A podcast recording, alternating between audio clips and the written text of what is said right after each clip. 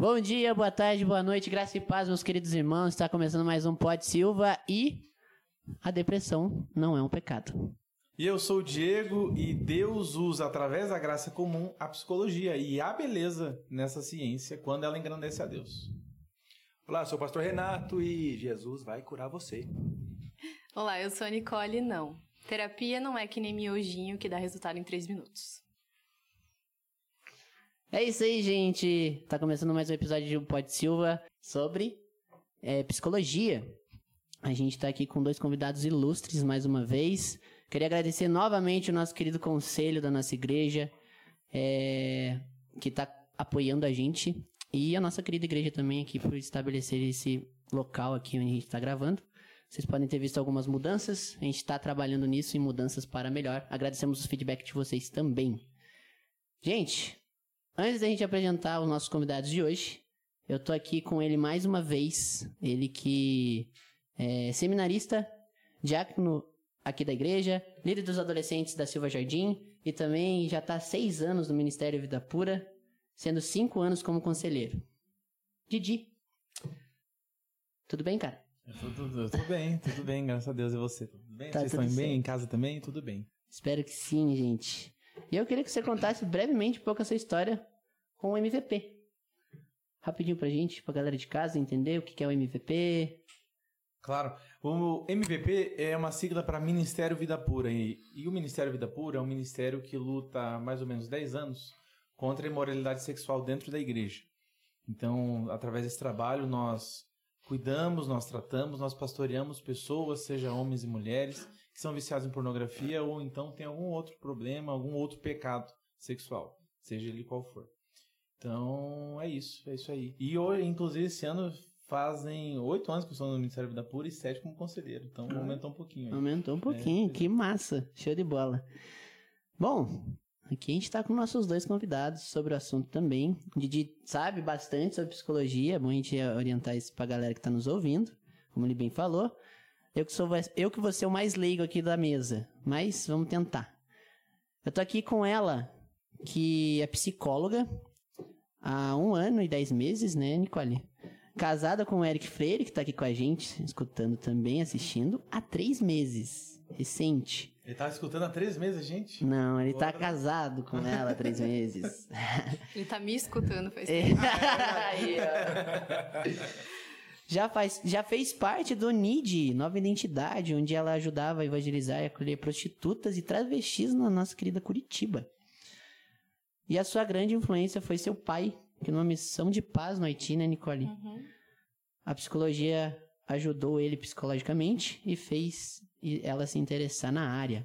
Hoje ela está compartilhando, estará um pouco compartilhando a visão mais clínica sobre o assunto pra gente. E seja muito bem-vinda, Nicole. Muito obrigada. Conte um pouco de você aí pra gente. Então, eu sou cristã, acho que primeiro é importante falar que é minha identidade primária, né, ser cristã. Tô na presbiteriana faz 27 anos, então, desde pequenininha. Me converti acho que lá pelos 12, 13 anos, que, né, estar na igreja e conversão são coisas diferentes. Uhum. É, sou psicóloga, tenho especialização em sexualidade também, sou sexóloga. Graças a Deus eu venci a pós-graduação. tenho especialização em psicologia analítica também, que é a minha abordagem. E atuo na clínica, atendo adolescentes, adultos. E as demandas são inúmeras, né? Mas depois a gente vai especificar isso, né? Sou casada com o Eric, a gente tá junto, vai fazer nove anos já. E acho que é isso, acho que ó, tem testemunho sobre relacionamento, sobre psicologia, então o tempo todo Deus está na minha vida através de tudo que eu faço, o que é muito legal e é uma honra estar aqui, poder é, ajudar e propagar o evangelho através da minha profissão também. Glória a bom ter Deus. você aqui com a gente. Obrigada. Enriquece demais a mesa você aqui. É sensacional, gente.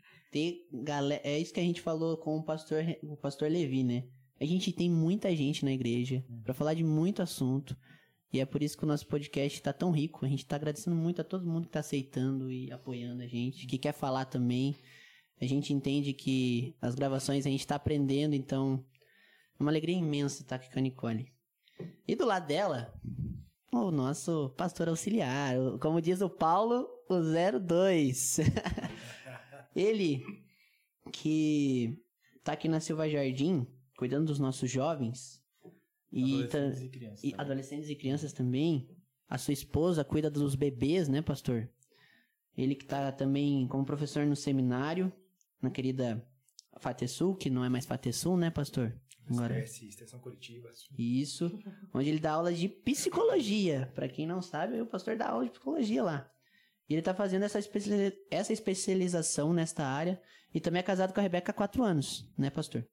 Ah, é importante dizer também, Lucas, que o pastor ele é o titular da cadeira de aconselhamento lá no seminário, né? Então, todas as turmas que têm aconselhamento é o pastor que faz aula. Aconselhamento 1 e 2, tem, na verdade não é bem psicologia, é psicologia geral. Isso. Eu dou, não é, eu não sou um psicólogo, não é. Aham. Eu dou um amplo, a história da psicologia, os fundamentos, o que cada, cada cara pensa, né? Maravilha. E aí, no apanhado geral, né? A gente dá uma instrução, mas o foco principal é o aconselhamento, onde é a minha instrução também, né? Eu estou mestrando né, na área de, de, de aconselhamento pastoral.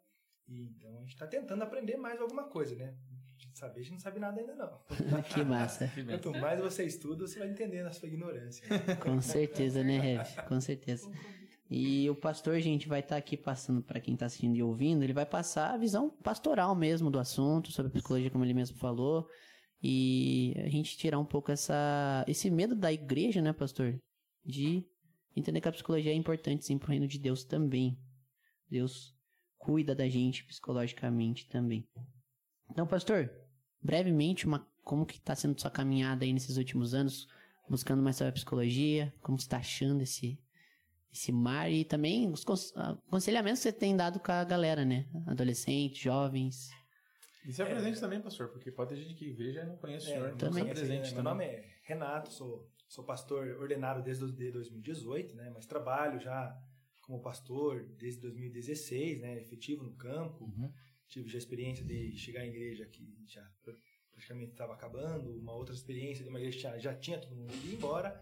E pela misericórdia de Deus, a gente conseguiu trabalhar e sempre aqui na Silva junto.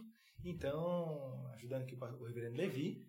E pela misericórdia do Senhor, né, desde 2019, estou aqui né, em tempo integral juntamente com o pastor Levi, né, cuidando aí dos adolescentes, jovens, eh, as crianças, eh, jovens casais, na verdade tudo, né? Por exemplo, os idosos também, a gente leva a Santa Ceia para eles, né? Sim. Os, que não, os que não podem vir à igreja. Então, na verdade, é a igreja toda, né? O senhor é pastor da igreja, né? Não pastor de um pessoal só, é pastor da igreja. Exatamente, né? A- gente tem um um certo rótulo, né? Mas é para especificar, todo mundo pergunta, né? Mas na prática a gente trabalha com a igreja toda, né? Uhum. auxiliando, né? O reverendo Levi, né? em todas as coisas que precisam aqui na igreja. Exatamente. Eu tenho Agradeço. 35 anos, casado com a Rebeca, né? já faz 4 anos. Eu casei no último dia que dava para casar antes de, de- da pandemia. É verdade. Eu casei, viajei da Ludemel. Quando a gente estava voltando da Ludemel, eu- foi um caos. E aí, graças a Deus, fechou tudo. A gente ficou recluso. Foi a lua de mel, né? Deus é bom, né? é isso aí, pastor. Muito bom. A gente falou do pastor Levi, agradecer novamente a ele, ele tem apoiado muito isso aqui e a gente é muito grato por ter ele aqui na nossa querida igreja. Agora vamos para os nossos recados do Pod Silva, gente. É, queria avisar que eh, dia 8 de março a gente vai fazer a gravação do episódio 3 com o João Langami, o nosso querido João, da igreja lá do Tarumã. Ele que é vocalista da banda Celeste e com o nosso um dos nossos líderes de louvor, o Rogério Oliveira, aqui da nossa querida Silva Jardim, sobre louvor e adoração, louvando em espírito e verdade. Você não pode perder esse episódio também. Pô, o João fez o louvor com a Celeste do VV, cara, no carnaval. E o Sim, Rogério fez no Silva Camp. olha só. Mais sucesso ainda. Mas, mas eu não vou falar. É querer puxar a sardinha pro seu Baquem. Não. Não, não, não, não, não. Não, mas você perdeu, né, Heavy? Justo. Só sendo Você justo. perdeu, né? Se você não foi no Silva Camp, Foi. mas tem uma boa notícia, né, Heavy? Se você não foi nesse ano, ano que vem você pode ir. Então, fique ligado nas nossas redes sociais aí do MP e da UPA. Primeiro episódio também, gente, tá lá no nosso canal do YouTube, tá nas plataformas digitais com o pastor Levi e o pastor André sobre missão. Dá uma olhada lá, vi que muita gente gostou.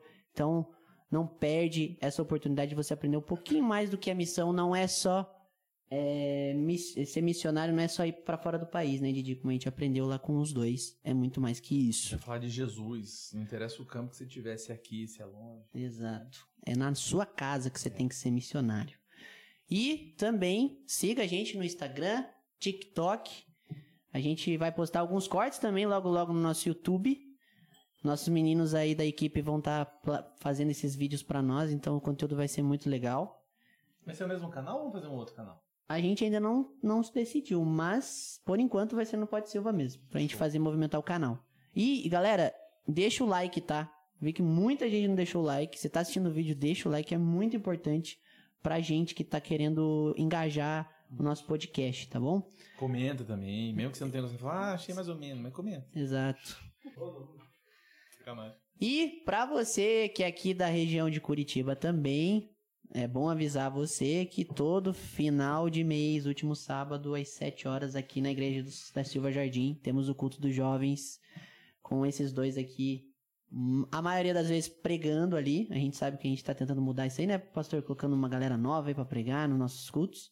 Então não perca, tá? É uma oportunidade de você conhecer a gente aqui do podcast, conhecer também a Nicole, o pastor Renato, que estão sempre aqui, a galera aí da equipe. Sim. E também a, a nossa Silva Jardim, né? Que é muito bonita a nossa igreja, graças a Deus. Todo quarto sábado, pessoal, sete horas. Exatamente. E, bom, é isso. No demais, esses são os avisos do pod, do nossa querida igreja aí, do podcast. E vamos para o nosso assunto agora.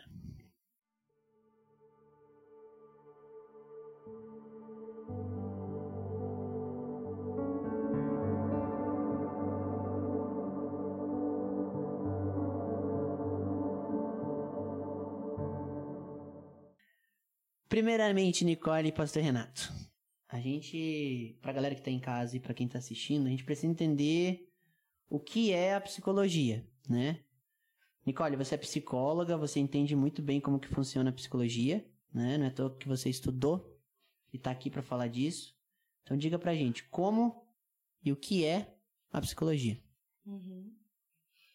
A psicologia é uma ciência que estuda a saúde mental das pessoas, é, atua de diversas formas, tem várias abordagens diferentes. Tem o que todo mundo conhece, que é a psicanálise do Freud, uhum. tem a TCC, que é a cognitiva do Skinner, tem a minha, que é a analítica, que é do, do Jung. Então é isso, a gente trabalha ajudando os indivíduos a se entenderem melhor, né? Muito baseado na identidade e o autoconhecimento. Uhum. É, ela é utilizada especialmente na clínica, mas também é utilizada em escolas, é, casos específicos, por exemplo, tem, tem profissionais que atendem somente autismo para crianças que têm essa demanda, né? É, pode atender casais, famílias, idosos, uhum. suicídio, hospital. Uhum. A área é diversa, é enorme, assim, mas bem resumidamente é isso.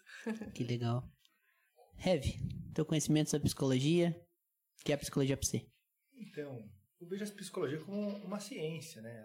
É importante para o ser humano se compreender, para olhar para dentro de si, né, uma ferramenta né, para, para a, falando como um teólogo, né, para a pessoa que está totalmente caída e que ela uhum. precisa compreender e se compreender no mundo. Né? Então nós temos sempre que lembrar a condição humana, a condição de Gênesis 3. E então compreender que nós precisamos e o Senhor mesmo deu sabedoria, inteligência para mitigar né, os problemas do pecado, mas sempre se lembrando né, que o, o problema do pecado ele só tem uma saída. Né, e somente um lugar nós conseguimos a solução dele. Mas, ao mesmo tempo, nós entendemos o Senhor providenciando meios, métodos, ciência, para que a pessoa possa se compreender no mundo, entender o lugar dela, conseguir olhar para dentro, né? mas sempre lembrar que a resposta final é bíblica.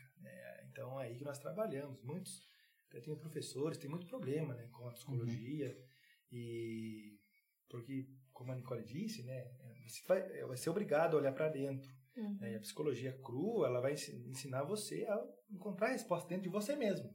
E você sair desse problema, né? Como um pastor também não pode dar resposta pronta, ó, faça isso, não faça isso. Né? Você, você leva a pessoa a olhar para dentro e compreender. A diferença é que pastoralmente nós olhamos para a psicologia e eu como pastor vou falar assim, ó, você vai olhar para dentro de você, você vai perceber quem você é, então você vai perceber o tanto que você precisa de Jesus. Uhum. Quanto que esse seu problema, você pode, não é, um, não é pecado, não é um problema você ter ser encaminhado a um psiquiatra, tomar medicação, mas a resposta final vai ser sempre do Senhor. A restauração é do Senhor. Então, nós, quando nós olhamos para dentro de nós e vemos o vazio, nós olhamos para Deus e conseguimos compreender uhum. que Ele que vai compreender, que vai preencher todo aquele vazio, que vai restaurar aquele, aquela pessoa que está com um problema. Né? Mais uma vez, lembrando, pagando a conta né? Uhum. que, nos, que nos é dada desde a da queda. Né? E é uma condição que nós estamos. É. Se alguém acaba ouvindo isso de, de uma maneira um pouco distraída ou desatenta ou até desonesta, vai achar que o senhor está defendendo que, na verdade, na psicologia não serve de muita coisa. Não, Porque está falando que, de certo, no fim das contas, o que resolve é Jesus. E é mesmo. Porque quando a gente estuda hermenêutica, tem um, um, uma sigla chamada FCD, né, pastor? Que é foco da condição decaída. Ou seja, todas as mazelas do mundo são culpa do pecado. Uhum. Então, em último caso, ou melhor, em primeiro caso, é Jesus mesmo a, a resposta, não é? Então, talvez a Nicole vai poder melhor, responder isso melhor pra gente, mas a gente pode talvez pensar que a psicologia serve para ajustar a pessoa nas suas demandas internas mentais para ela entender que ela realmente está precisando de Jesus, né, no fim das contas. É preparar até mesmo o caminho, né? É, por isso que eu fui já para o Gênesis é. 3, né? É, é. Que ali é uma coisa que nós conseguimos, não conseguimos refutar. É uma condição humana. Por exemplo, porque nós tomamos remédio para dor de cabeça. Uhum. Não é pecado tomar remédio para dor de cabeça. Embora alguns ainda assim também sim, já escutei e falar, não, se você toma remédio, você não tem fé. Não, é toma, você tem fé e toma remédio. Ora e toma remédio. Exato. É, é que é muito, é, um é, muito também o mergulhar no inconsciente, né? Uhum. Porque se é uma coisa que já está intrínseca, que nem o pastor falou, é uma coisa que a gente já tem esse vazio, a gente já busca isso, é uma coisa do inconsciente. Uhum. Se o nosso consciente está cheio de bagunça, cheio de informação, cheio de problema, a gente não vai conseguir ouvir o inconsciente. É aí que eu entro, né? Uhum. Eu, vou, eu, vou, arrumar a bagunça do quarto, falar, peraí, que tá tudo bagunçado aqui, né? Chego fazendo coque já, né? Uhum. Vamos arrumar isso aqui. Vamos fazer uma faxina para o inconsciente conseguir entrar e começar a fazer o trabalho todo, né? Eu lembro de uma vez que, inclusive, foi nessa sala, aconselhando uma pessoa, é, ela tomava remédios, mas ela não estava tomando remédio uhum. na época. Eu falei, a gente não consegue evoluir mais. Porque você não está conseguindo cuidar da sua espiritualidade com a sua mente bagunçada. Uhum. Vamos resolver essa parte mental primeiro, aí depois a gente é um complemento, vai para a né? parte espiritual. Uhum. Porque é, é, um homem, é o homem completo, né? O homem inteiro. Se uma parte está ruim, a outra vai estar tá também, né? Com certeza. É, o espiritual da gente é necessita, né, de, de, desse entendimento que a gente tá, tá vazio. E achei muito legal esse termo que a Nicole usou de arrumar a bagunça. Muita gente tá aí bagunçada no mundo, né? Ou na própria igreja. Uhum. Bagunçadíssima. E não procura, às vezes, nem mesmo o próprio pastor. A gente vai entrar nesse tema também, né, pastor? Do medo do pastor. Meu Deus, eu vou falar com o pastor. Ou com uma psicóloga, que também tem, meu Deus, eu vou falar com uma psicóloga. É, tem o estigma de que psicologia ainda é só pra louco, né? Exatamente. E não, né, gente? E o estigma de que pro gabinete pastoral é só quando eu forniquei, Disciplina. né? Disciplina. minha esposa. Quando eu aprontei alguma coisa é, muito não, séria. Não é assim, né? Então, se eu for lá, o pastor vai, me dar, vai, me, vai contar pro conselho. Exatamente. Sim, vamos tomar um chá, filhão. Mas, ainda nesse assunto, é, Nicole Pastor, a gente, vocês falaram que a psicologia é uma ciência, né? E muita gente do, do âmbito evangélico ou não evangélico não tem essa, esse, às vezes esse pensamento. Acha que a psicologia não é uma ciência, sim algo medicinal, né? Algo da parte médica. Tem clinica, clinicamente, como que balanceia esse psicologia clínica e a psicologia ciência, no caso, né? Esses dois. É que ela veio, ela é fruto de muitos pensadores psiquiatras. Uhum. O Jung era psiquiatra, o Freud era psiquiatra. Uhum. Então veio, esse movimento veio daí. Por exemplo, no Brasil veio do movimento psiquiátrico uhum. mesmo, né? Tem a Nise da Silveira, uma grande referência, inclusive ela estava de aniversário ontem, é, parabéns. falecida, mas a gente comemora Não, parabéns. porque ela é super importante. Eu mas... dei parabéns pra ela. Desculpa, Mas ela é super importante, mas assim, veio fruto de médicos que começaram a pesquisar. Alquimistas, inclusive, era um termo muito mais é, antigo. Alquimista, é verdade, é. eu lembro da escola. Então, era ela vem daí, é alienista também, vem dessa, dessa parte mais dos médicos. Então, a partir deles, a psicologia começou a surgir, que eles uhum. começaram uhum. a entender que apenas a, a histeria lá das histéricas de Freud, por exemplo. Ah, era só dar medicamento. Não. Uhum. As dores delas. Não sei se vocês conhecem os casos das histéricas Sim. de Freud, mas, tipo, ah, paralisavam uma parte do corpo. Nenhum médico sabia porque não tinha uma razão é, fisiológica, né? E descobri que aquilo era psicológico. Uhum. Então, o corpo literalizava um processo simbólico que o Uhum. paciente não conseguia simbolizar. Então, surgiu a psicologia daí. Uhum. É uma forma de oferecer ao indivíduo como simbolizar o que ele está sentindo. Uhum. Então, por isso que é uma ciência. A gente faz pesquisa normal. Por exemplo, a parte do TCC de Skinner, ele fazia muito teste com ratinho. É polêmico até hoje, inclusive. A galera O brinca... A gente brinca na... Os camundongos. Luiz Amel, desculpa, Luiz Amel. É, Luiz Amel, desculpa aí, mas a Desculpa, galera até brinca na faculdade, né? Quando que a gente vai mexer com os ratos, né? Pra aprender a fazer todo esse mecanismo. Mas ela é muito baseada em evidência, É, o né? Jung usava bastante ratinho, né? Não, o de Skinner. Era o Skinner, Ah, o que Skinner usava. que usava, que usava o cachorro Aham. também, né? Usava, isso aí. Teve, teve um aluno do seminário que ele contou que eles tentavam ensinar o rato alguma maneira dele se defender da cobra. Ah. Porque eles sabiam que esses ratinhos depois eram alimentar, era, eles serviam como alimento das cobras lá É. da, da universidade. Então eles defendiam algum jeito pra dar trabalho pra cobra conseguir pegar ele no. E deu certo? Eu não sei, ele só, só sabia a primeira parte, né? A segunda eu não sei como. Ensinaram Thai pros ratos. É. Mas, mas pelo, pelo movimento lá de, de repetição positiva, né? Uhum. Uhum. Então eles, o ratinho fazer algum movimento que se- seria importante para ele se defender, eles, Interessante. eles E o que acontece da, da galera também separar a psicologia da ciência, porque é uma ciência que não é exata. Hum, Tipo, muito do que a gente vai conversar hoje não tem exatidão. Eu não E é posso nova falar também, né? que ah, é tudo igual pra todo mundo. Porque tem a, a frase que todo psicólogo fala, é o quê? Subjetivo. Uhum. Tem a subjetividade. Então é isso que faz o pessoal não achar que é uma ciência exata. Entendi. Bacana, muito legal. Interessante demais. É... Mas isso reflete também no gabinete pastoral. Nenhum caso que a gente atende no, no gabinete é igual. Uhum. É parecido. Você pode até tentar usar a mesma, a mesma técnica ou a mesma, Mesmo princípio, o mesmo né? princípio, Uhum. mas cada pessoa ela vai responder de um jeito. As, Sim. as emoções são diferentes, a forma de ver o problema é diferente. Uhum. É, nós não conseguimos, por exemplo, medir a dor. Uhum. Por exemplo, uma, pergunta- uma pessoa fala estou com dor. E o outro fala, eu também estou com dor. Não vamos conseguir saber a Quem tem profundidade mais dor, né? Uhum. Por exemplo, no hospital, lá, você vai no, no- no- na, na UPA, ele pergunta assim, de, uma, de 0 a 10, quanto que é a tua dor? Uhum. Pra ele tentar entender o que dor você está sofrendo. E mesmo assim, o parâmetro do 10 meu pode não É, ser o mesmo do seu, é. né? Pra, pra mim é 2, pra Nicole é 10. Fala, o doutor morrendo. Uhum. Ele fala assim, você não tá morrendo. Pois é. Exato. É subjetivo mesmo. É porque nós somos completos, né? Nós Sim. somos seres biopsicossociais, então tudo influencia, tudo altera. É bem difícil. Por isso que as nossas profissões são muito complicadas. Boa sorte aí, futuro pastor. É muito complicado. e Didi, fala um pouco o que você acha da, dessa história da psicologia, que você já tenha, já deu uma lida já, Eu acho uma loucura. uma loucura. Acho uma loucura a psicologia. Brincadeira, não acho não. Eu acho uma benção a psicologia porque eu conheci a psicologia principalmente quando quando eu a- me vi acordado na UTI sem mexer nem o lado, nem o lado esquerdo, sem mexer nada. Aí a primeira pessoa que eu encontrei foi a psicóloga que estava me atendendo durante a durante a minha estadia no hospital. Fiquei três meses no hospital. Uhum. Três meses é muita coisa pra você ficar no hospital. Então ela me cu- cuidou de mim, conversava comigo e tal, me tratava, digamos assim. Então a primeira pessoa que eu, que eu conheci foi ela. E eu tive, fiz até mais terapias depois. Porque você imagina, você é uma pessoa com as suas plenas, plenas, plenas atividades, assim, eu jogava bola, participava de campeonato, tocava violão, tocava guitarra na igreja, fazia de tudo, batia palma, hoje não bato palma mais. Corria sem problema, sem dificuldade, sem pro- eh, medo de torcer o pé. Então foi extremamente necessário e importante para mim, até mesmo ser primeiro paciente. né? Uhum. Ser- é paciente que fala, né? É paciente mesmo. Ser um paciente do- de uma psicóloga e depois de um psicólogo, porque para eu saber como eu ia lidar com essa demanda minha interna. Uhum. Porque assim, eu, eu sabia que Deus me amava.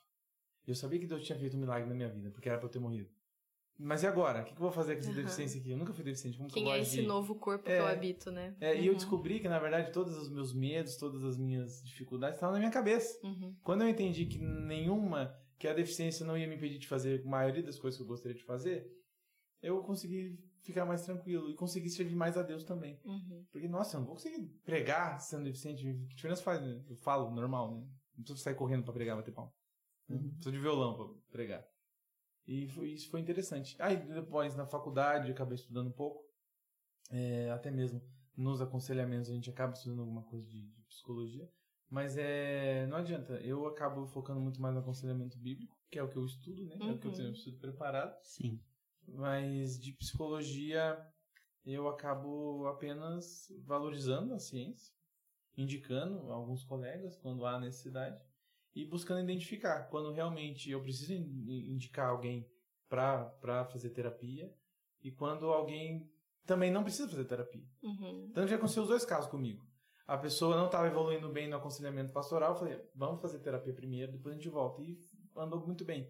Mas também aconteceu um caso que eu já contei pro pastor Renato, o pai queria mandar o filho para terapia. Eu falei, mas não é para terapia isso aí, eu só vamos fazer um discipulado com o menino e Uhum. andou bem também. Então, claro, claro, não vou dizer que isso é capacidade minha, é o Espírito Santo que certeza. direciona, né? Porque eu realmente creio que Deus usa, Deus usa o aconselhamento bíblico e Deus usa a psicologia. Mas não tenho muito o que dizer da, da psicologia, não. Mas eu gostaria de perguntar para Nicole, para ela contar um pouquinho a diferença pra gente. Porque todo mundo ouve sobre Freud em relação a sexo, sobre Jung a gente não escuta muito, Skinner comportamento, sobre behaviorismo, logoterapia. Uhum. Se você puder de- compartilhar com a gente um pouquinho de cada nuance desses, dessas vertentes, digamos assim, não sei se pode Uhum. falar vertentes da psicologia, É. pra gente entender um pouquinho Tá. melhor. É, elas variam de acordo com a experiência do, do pai dessa, dessa abordagem. Uhum. Por exemplo, o Freud, quando ele fala de sexo, não é o sexo literal que todo mundo pensa. Tem outro significado pra ele. Uhum. A Não libido. é popular, né? É, tem a ver com a libido, a energia interna, mas enfim. Só que a perspectiva dele era essa. Uhum. E pra ele isso fazia sentido. Por isso que, inclusive, ele e o Jung, eles trocavam cartas e eles eram muito amigos, eles conversavam, concordavam. Uhum. Só que o Freud, ele é muito limitador. Ele acredita que é aquele quadrado ali que ele... Ai, desculpa, colegas da psicanálise. Mas ele acredita que esse, esse quadrado é só... É Não ficaram amigo mais. Exatamente. Aí que aconteceu, né? Quando não precisa pedir perdão, é que ela também entendeu já. Aqui É que pra morre- ele, é pra eu não lembro exatamente todos os termos. É que faz tempo já que eu estudei. Mas, tipo, pra ele, ou é histeria, tipo assim, ou é X ou é Y. Entendeu? Uhum. Não existe mais do que isso. É X ou Y. Daí o Jung falou, poxa, mas não é só isso, né? Nós somos mais complexos que isso, vamos lá. E o Freud ficou bravo, bravinho, boladinho, porque o Jung questionou ele. Então o Jung criou sua própria vertente. Tanto que a psicologia analítica, que é a abordagem que eu acabei escolhendo, até hoje ela tem evolução. Até hoje tem coisas novas É acontecendo. Então ela não é uma psicologia morta, ela tá o tempo todo em evolução. Enquanto a do Freud já estagnou e ficou aquilo lá mesmo. Uhum. A comportamental. A comportamental ela vê o indivíduo, mas ela é mais focada nos comportamentos, como ela já diz, né? Que é o behaviorismo, que é isso. Eu brinco, é brincadeira, eu brinco que é psicologia de cachorro, né? Que você vai dar a comidinha, manda sentar, e é isso daí. Mas ela é muito funcional. né? Por exemplo, eu chego, vou dar um exemplo prático lá. Chega na clínica um paciente que ele tá com o dedo, com as mãos. Não, vou pegar o meu caso mesmo, verdade. Peguei um caso desse. Eu tenho permissão para falar desse caso, tá tudo bem, não me processem.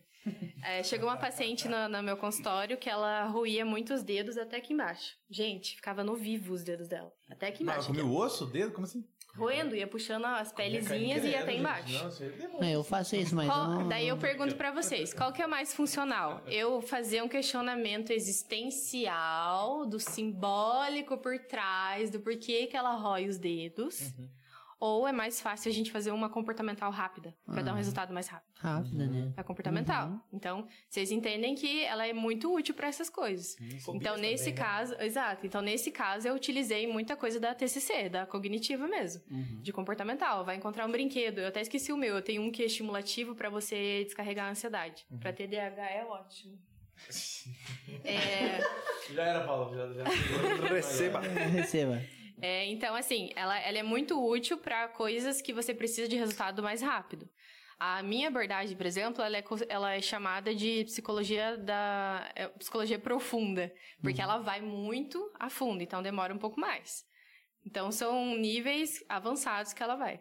É essas são as diferenças, tipo a Gestalt terapia. A Gestalt terapia ela é humanista, então ela entende que é tanto que a- uma, uma das frases mais importantes que a gente tem sobre a psicologia vem do Carl Rogers, que é da, da Gestalt Terapia. Que, ele, que é o, o texto dele se chama Tornar-se Pessoa. Eu super indico ler. Porque ele fala que pro, pro terapeuta fazer uma, uma análise que seja coerente, que dê bons resultados, primeiro ele tem que se tornar pessoa junto com o paciente. Legal. Então não tem aquela coisa de nivelamento, né? Eu sou o psicólogo e o paciente está aqui. Então é Uhum. uma coisa conjunta, assim como o Jung também acredita nisso. Que a gente, como psicólogo, é moldado junto com o paciente. Lembra que eu sempre falo pra você Uhum. que eu sempre aprendo uma coisa nova com Sim, todos os sim. casos que chegam, é nesse sentido. Daí tem Esse- várias, tem o psicodrama, que dá pra fazer através de teatro, você faz, é, muda de papel com o paciente, fala, ah, agora eu sou sua mãe e você fala Ah, tal coisa, você é é. o psicólogo, o que você falaria pra sua Ah, mãe? Ah, isso é mais aparece nos filmes, É, né? a gente É, faz um acting, a gente pode fazer isso também. Tem, o, o, por exemplo, uma que eu uso bastante é a técnica da cadeira vazia. É do psicodrama. Por exemplo, uma pessoa Uhum. que morreu e você não tem aquilo bem finalizado.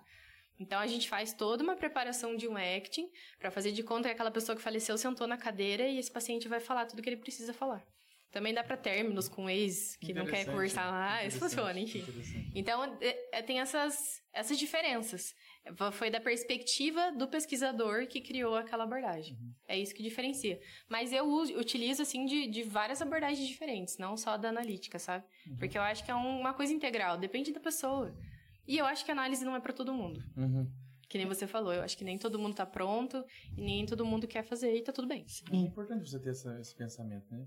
Porque, querendo ou não, existe muito uma, uma, uma crença de que não, todo mundo precisa de terapia. Todo Uhum. mundo precisa fazer, passar por isso, todo mundo, todo mundo. Eu acho que é uma experiência legal. Mas se a pessoa não tá pronta, a pessoa não tem condições, tipo um ultra introvertido. Uhum. Como que o introvertido vai falar na psicoterapia, gente? Não Sim. Quem consegue. não conhece, né? Não consegue. Sim. Tem. Eu tava ouvindo um, um podcast também sobre isso. E aí tinham dois. Tinha tinha um psiquiatra Uhum. e um terapeuta. Uhum. Qual que é a diferença dos dois? Acho que imagino que tem alguma diferença. É que um é médico antes e o outro faz assim, psicologia. Nicole, o, o Carl Rogers é aquele que era judeu e desenvolveu essa, essa daí no campo de concentração ou eu tô viajando? Ah, eu não lembro. Porque tem um que desenvolveu uma tera, uma, uma ah não, acho que não, acho que é, essa- acho que é logoterapia, né? Logoterapia. Acho que é Que logoterapia. o cara aham. fez, no, Sim. desenvolveu. Aham. Esse do judeu. É muito interessante, É né? muito massa. interessante. Pra É maravilhoso logoterapia. Inclusive, muitos pastores fazem na especialização em logoterapia. Sim. É muito bom. Interessante. Ah, e é massa porque ele passou. A gente fala que é a, é a terapia do abraço, é muito fofo. Bacana. e às vezes um abraço resolve muita coisa, né? Nossa, sim, acolhimento é muita tudo, coisa, né? É super importante. Por isso que eu falo que esse texto do Carl Rogers é, é assim, é referência na minha vida. O tornar-se pessoa mudou toda, totalmente minha perspectiva de, de psicóloga, assim. E é muito cristão, né, pastor? Super. Porque a gente tem que se colocar no lugar do outro também, como cristão, né? Uhum. A gente vê muito Paulo falando sobre isso, né? Na verdade, é interessante, né? quando a gente olha para o aconselhamento, né? Uma área assim que para mim é um pouco mais fácil falar. Você precisa olhar para o outro e não ver o outro como inferior a você. É. Você não vê, nossa, que pecador, de novo você está falando isso para mim. Uhum. Não, você fala assim, nossa, eu também sou assim igualzinho você, só que em outra área. Sim. Nossa, eu também tenho minhas dificuldades igualzinho você. Então essa questão de você olhar para o outro e perceber que você é igual a ele, a diferença é talvez seja o grau de maturidade ou o grau de conseguir lidar com aquele problema, coloca você no seu lugar e faz com que você atenda o outro com amor. É. Com que você perceba a falha do outro e não, e, e- e não dê lugar à soberba. Uhum. Né? Eu acho que isso é, é o que o Luquis perguntou, né? Exatamente sobre isso. É você olhar para o outro como Jesus olhava. Eu estava assistindo aquela série do The Chosen, né? Uhum. E aí, a hora que ele está chamando os discípulos, ele sabia os defeitos de cada um.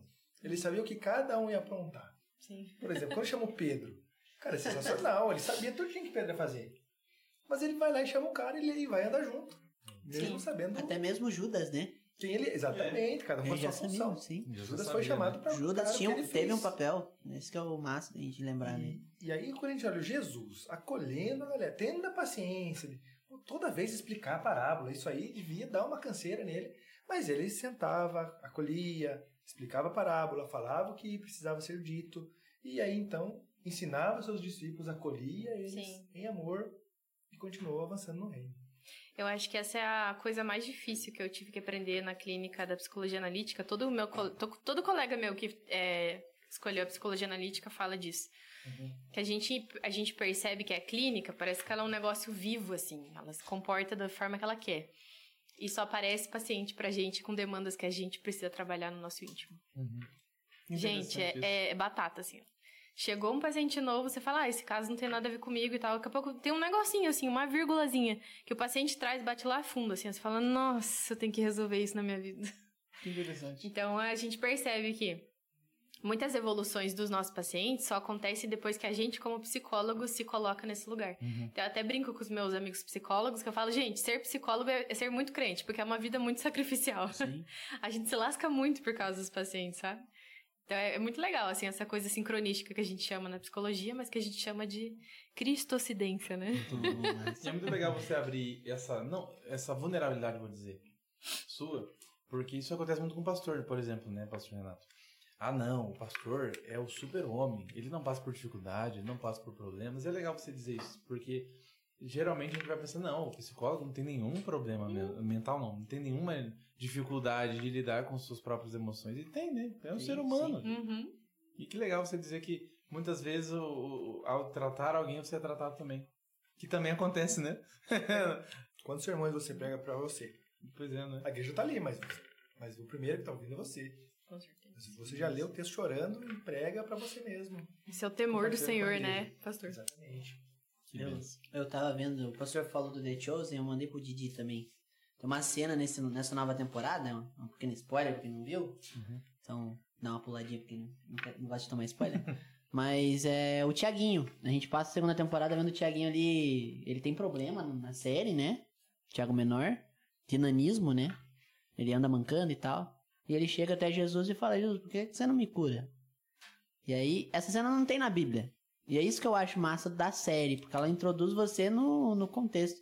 E é algo que a gente, a gente depois na, nessa âmbito de série a gente vai chamar de dedo do diretor, né? E ele coloca, tipo, Jesus falando, não, eu, eu te chamei justamente do jeito que você tá, Uhum. desse jeito, pra fazer algo que muita gente vai fazer, né? Então, por mais que você tenha seus defeitos aí, é, muita gente foi curada. Então, olha o tanto de gente que já foi curada e vai ser curada ainda, mas olha o tanto de gente que não é curada e que vai poder falar e curar no meu nome. É pouca gente. Então, é muito interessante isso. Acho que The Chosen traz esse, essa visão muito massa do Jesus.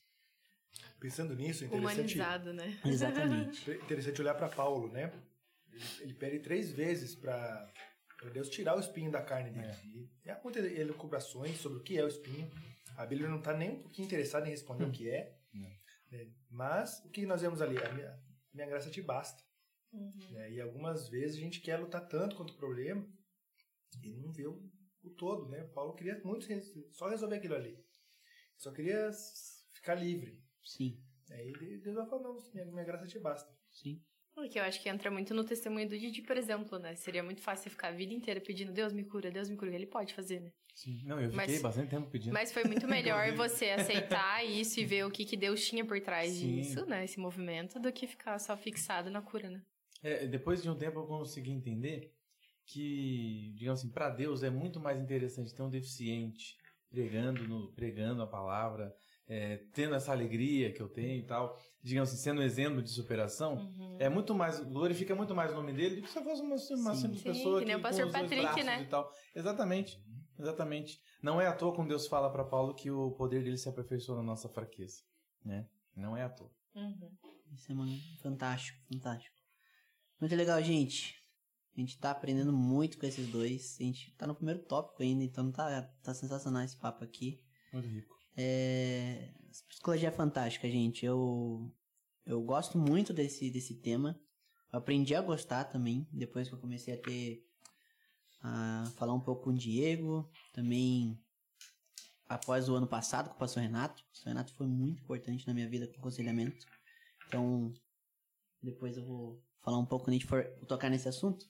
Mas. É, na visão clínica e na visão pastoral teológica sobre a psicologia, a gente precisa entender qual a visão da igreja sobre a psicologia, né, pastor? Acho que esse é um tema que é bom a gente já falar, a gente já introduziu muito bem a psicologia, o que é a importância dela, mas a igreja tem uma visão não muito legal sobre esse tema, né, pastor? Queria que vocês falassem um pouco. Didi também.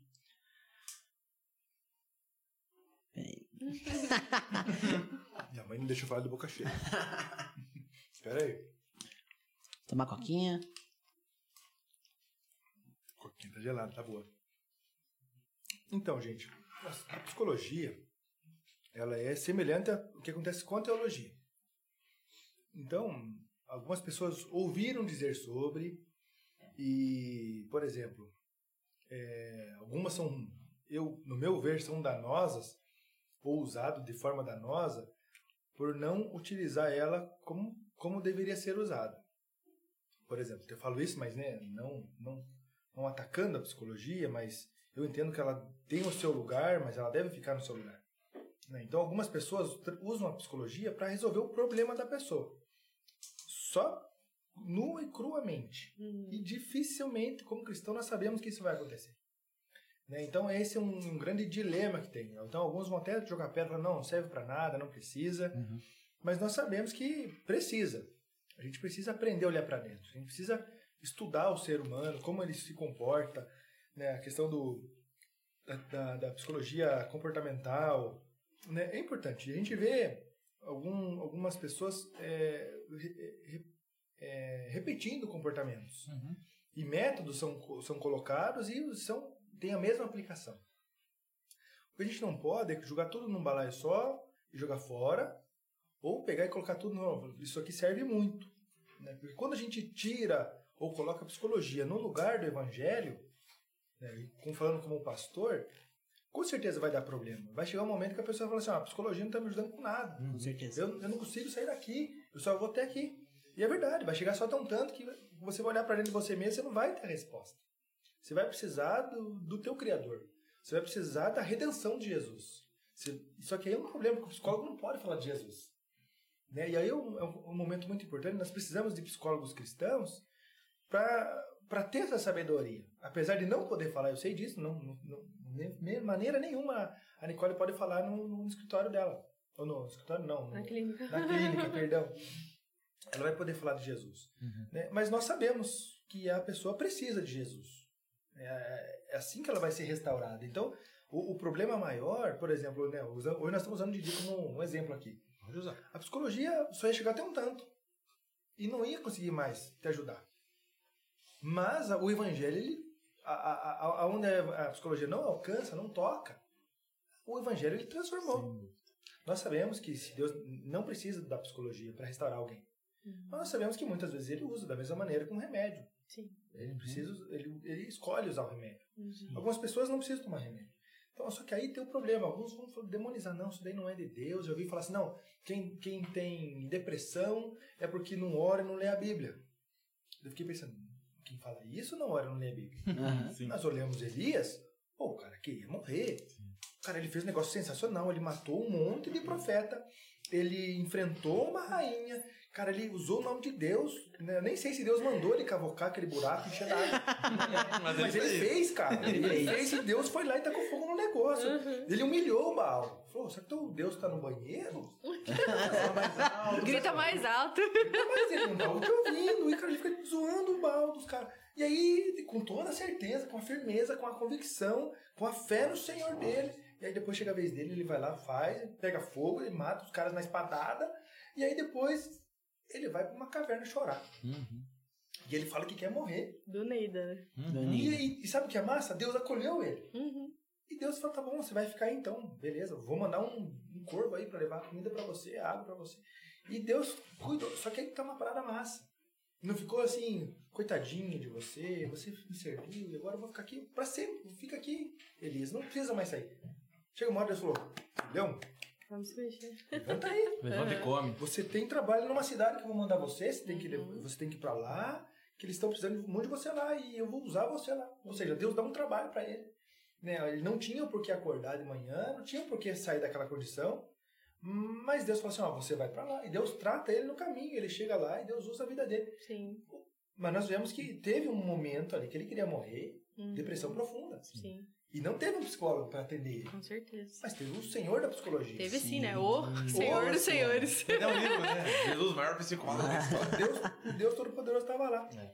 Cara, isso mostra a fragilidade humana. Quantas Uhum. vezes nós estamos brilhando assim, ó, estamos voando, igualzinho ele.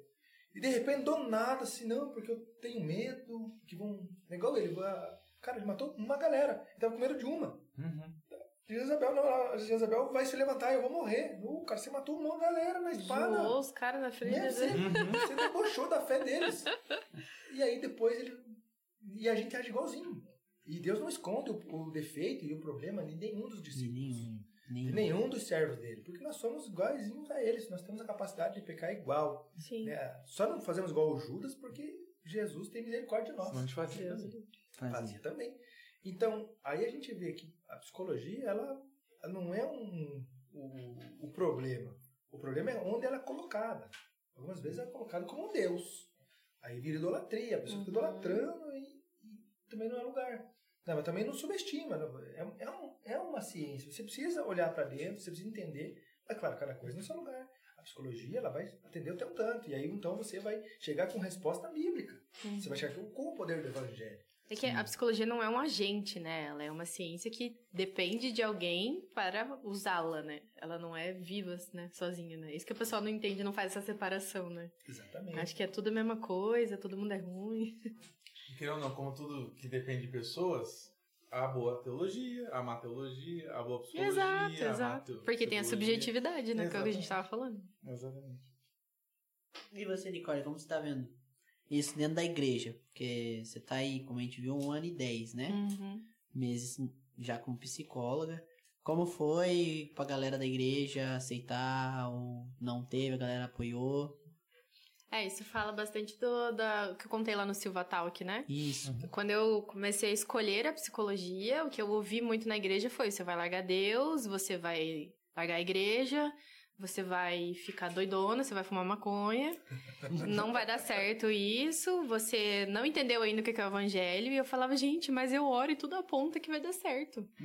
Aí eu comecei a orar sozinha, né? Falei, Deus, se for da tua vontade mesmo, o senhor vai abrir as portas. E batata, né? Ele arregaçou as portas, ele não abriu, né? E eu orava muito, muito sobre os meus colegas de sala, porque eu tinha medo dessa perseguição que a galera falava. Uhum. E ali, todo, por toda a minha faculdade, cinco anos, assim, foi Deus puríssimo em todas as matérias. Às vezes eu tava trabalhando coisas internas comigo é, em aconselhamento pastoral e vinha um professor e falava exatamente aquilo que eu precisava ouvir, né? Então, é o que a gente fala, não dá pra limitar o poder de Deus, né? Exatamente. Mas assim, ah, hoje eu ainda enxergo uma galera meio receosa dentro da igreja. Uhum. Mas eu não acho que é o preconceito com a psicologia. Eu acho que o buraco é mais embaixo. Hum. Porque tem muito cristão que gosta de bancar uma performance. Ai, polêmica, mas eu vou falar. Uhum. Gosta de bancar performance e não gosta de se aprofundar em si e olhar para os seus próprios erros. Uhum. E psicólogo faz isso, a gente joga na cara, né? Uhum. Porque é exatamente isso. A gente vai pegar um espelho e falar: você tá vendo aqui os defeitos? Uhum. Vamos resolver?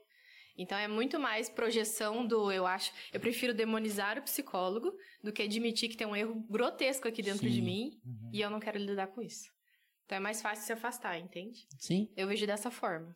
Eu acho que é muito comportamento defensivo, baseado no. Tipo, eu fico muito pensando assim, mas o que, que tem aí que você tá com tanto medo de chegar no psicólogo, sabe? Interessante Uhum. bom. Mas também tem o pessoal que tem preconceito, que pensa que é só pra doido, só pra é, jovens que são super vulneráveis hoje em dia. e- Aham. Tem Só muito Nutella, isso, né? né? Só É, os? Nutellas, Nutella. exato. Os Nutellas. Sensacional, gente. Depois de ter aprendido o que é psicologia e agora entendendo um pouco a visão da igreja sobre ela, é... entender o que indaga ela, e eu acredito nisso, e o pessoal, pra gente entender com o pessoal de casa, é... que vai estar se perguntando é onde a Bíblia está defendendo a psicologia. O pastor citei Is- Isaías, né? A gente citou um pouco de de Eli- Elias, isso, Elias. Aí a gente cita também Paulo, um pouquinho de Paulo, os discípulos, muito por isso. Mas a gente entende que não é bem assim que o pastor deve ser é, olhado, né? O pastor não é só focado na, no âmbito de aconselhamento, né, Rev? É muito mais amplo no que isso, né? Tem a pregação, tem todo o processo de introduzir a palavra pro povo. É, coisa que a gente falou que Elias mesmo fez, né? né? Por mais que ele tenha é, levado a, o que ele fez ali de, de, de eu vou usar o termo zoar o deus Baal, mas ele ele pregou a palavra de Deus ali pro povo dele, né? Sim. Mostrou, ó, esse é meu Deus, Ele ganha do seu e a galera que tá olhando aqui, que é do meu povo, entendam que esse é o seu Deus. Uhum. Mas. É...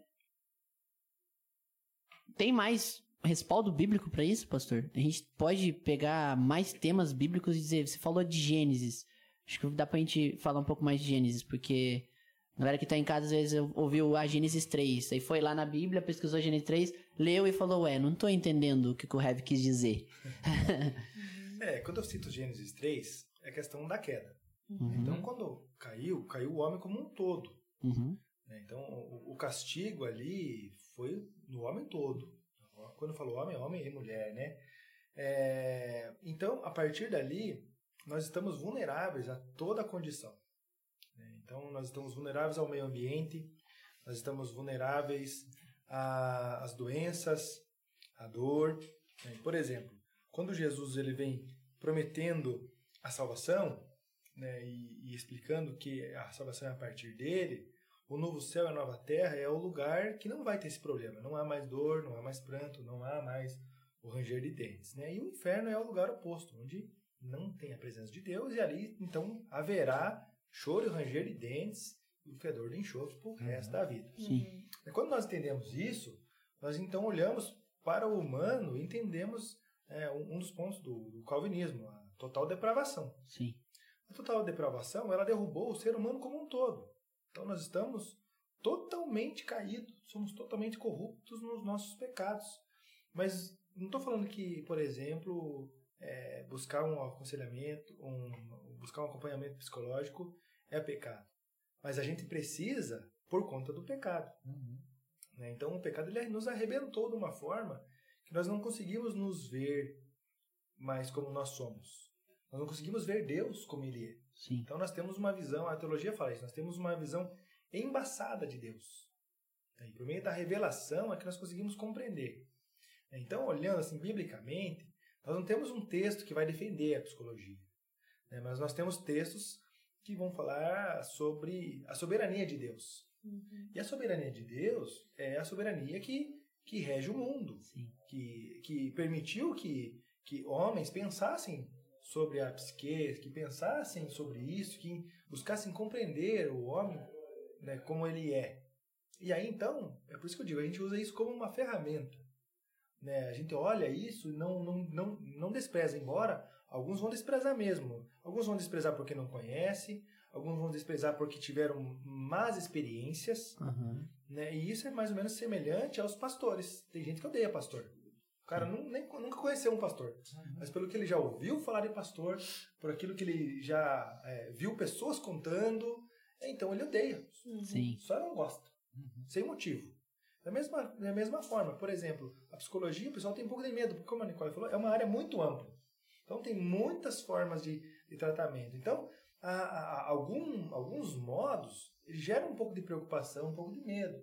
Alguns modos vão até contra até o que a gente pensa como fé. Uhum. Mas são modos. Então a gente não deve jogar a criança junto com a água suja. Né, Mas quando nós olhamos para ela como uma ferramenta de assim e acreditar que quando o Senhor regenera, ele restaura, ele pode restaurar também a psicologia. Quando nós temos os cristãos trabalhando lá né, com uma boa teologia, é uma forma de restaurar a psicologia também, dela ser Com bem empregada. certeza.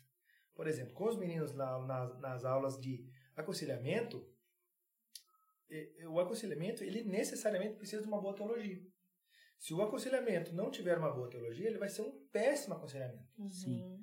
Porque você vai ensinar totalmente errado, você vai direcionar a pessoa de forma errada, você vai induzir a ela a pensamentos errados. Mas quando você tem uma boa teologia, você tem uma grande chance de conseguir que aquela pessoa consiga sair da condição onde ela está.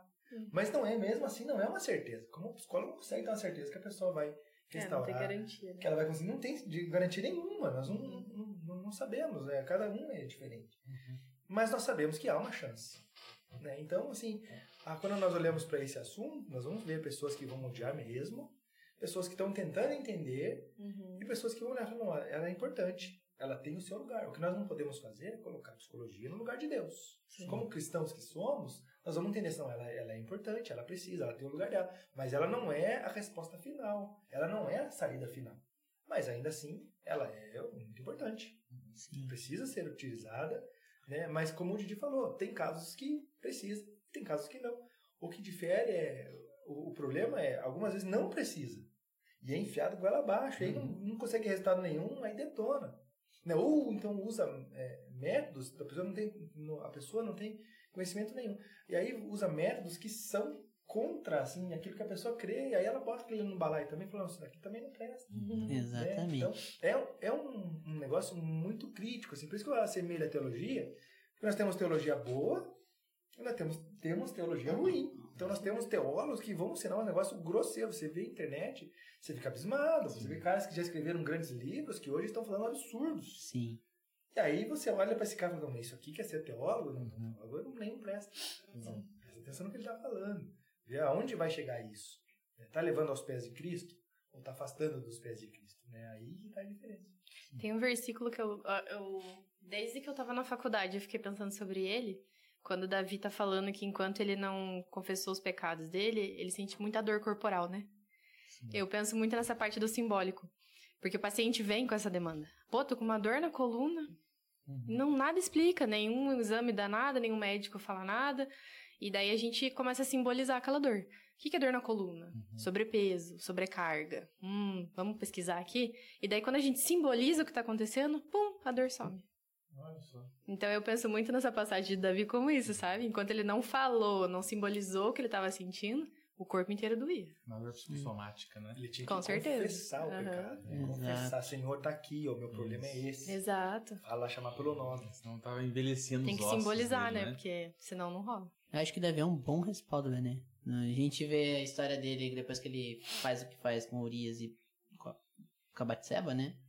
Que pra muita gente, a gente sabe que ele estuprou a Batseba, né? Muita gente se assusta um pouco quando a gente fala isso, né? É, pode ser uma, uma, pode, é uma das, possibilidade. das é possibilidades. É uma das teorias. Pode ser que não só, só quis também. É, né? também. Mas a gente sabe que na época o rei era. Se não aceitasse ir até, até o rei, tinha perigo de morte, né? Mas a gente vê depois o que o, o, o sentimento de Davi e o que a vida de Davi se torna depois desse pecado tão feio que ele comete, né?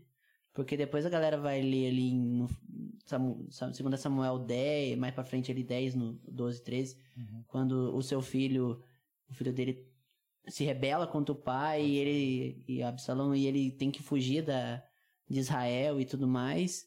E ele entende, eu acho que é isso que é massa, que nem você falou a dor dele. Eu acho que ali ele entende que ele não precisa mais guardar para si, mas ele leva a Deus. Então, de novo, The Chosen também, mais umas, umas partes lá. Antes deles irem em, em duplas, Jesus mandar ele para as duplas, ele cita um salmo de Davi, uhum. quando ele ainda estava com o Absalão. É o Salmo 31, eu acho. E, e fala muito disso. De... E muitos dos comportamentos dele fazem sentido se você olhar a forma que ele era tratado em casa, né? Uhum. Exatamente. Ah, era excluído, isso e aquilo. Daí ele pegou o poder. Nossa, mimadíssimo. É último, né? Gente, tem uns salmos dele que eu falo, até brinquei com o Didi e falei, mimadíssimo.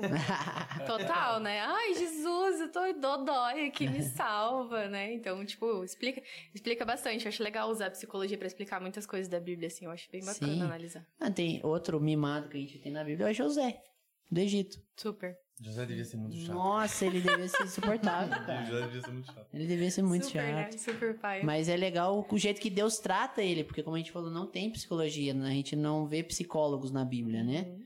Então Deus tem que agir de alguma forma para tratar esses personagens e ele trata da melhor forma, que é ensinando, né? Uhum. E aí a gente vai ver ele sendo preso lá e tal, e é ali que ele se converte, que ele entende o poder de Deus e tudo mais.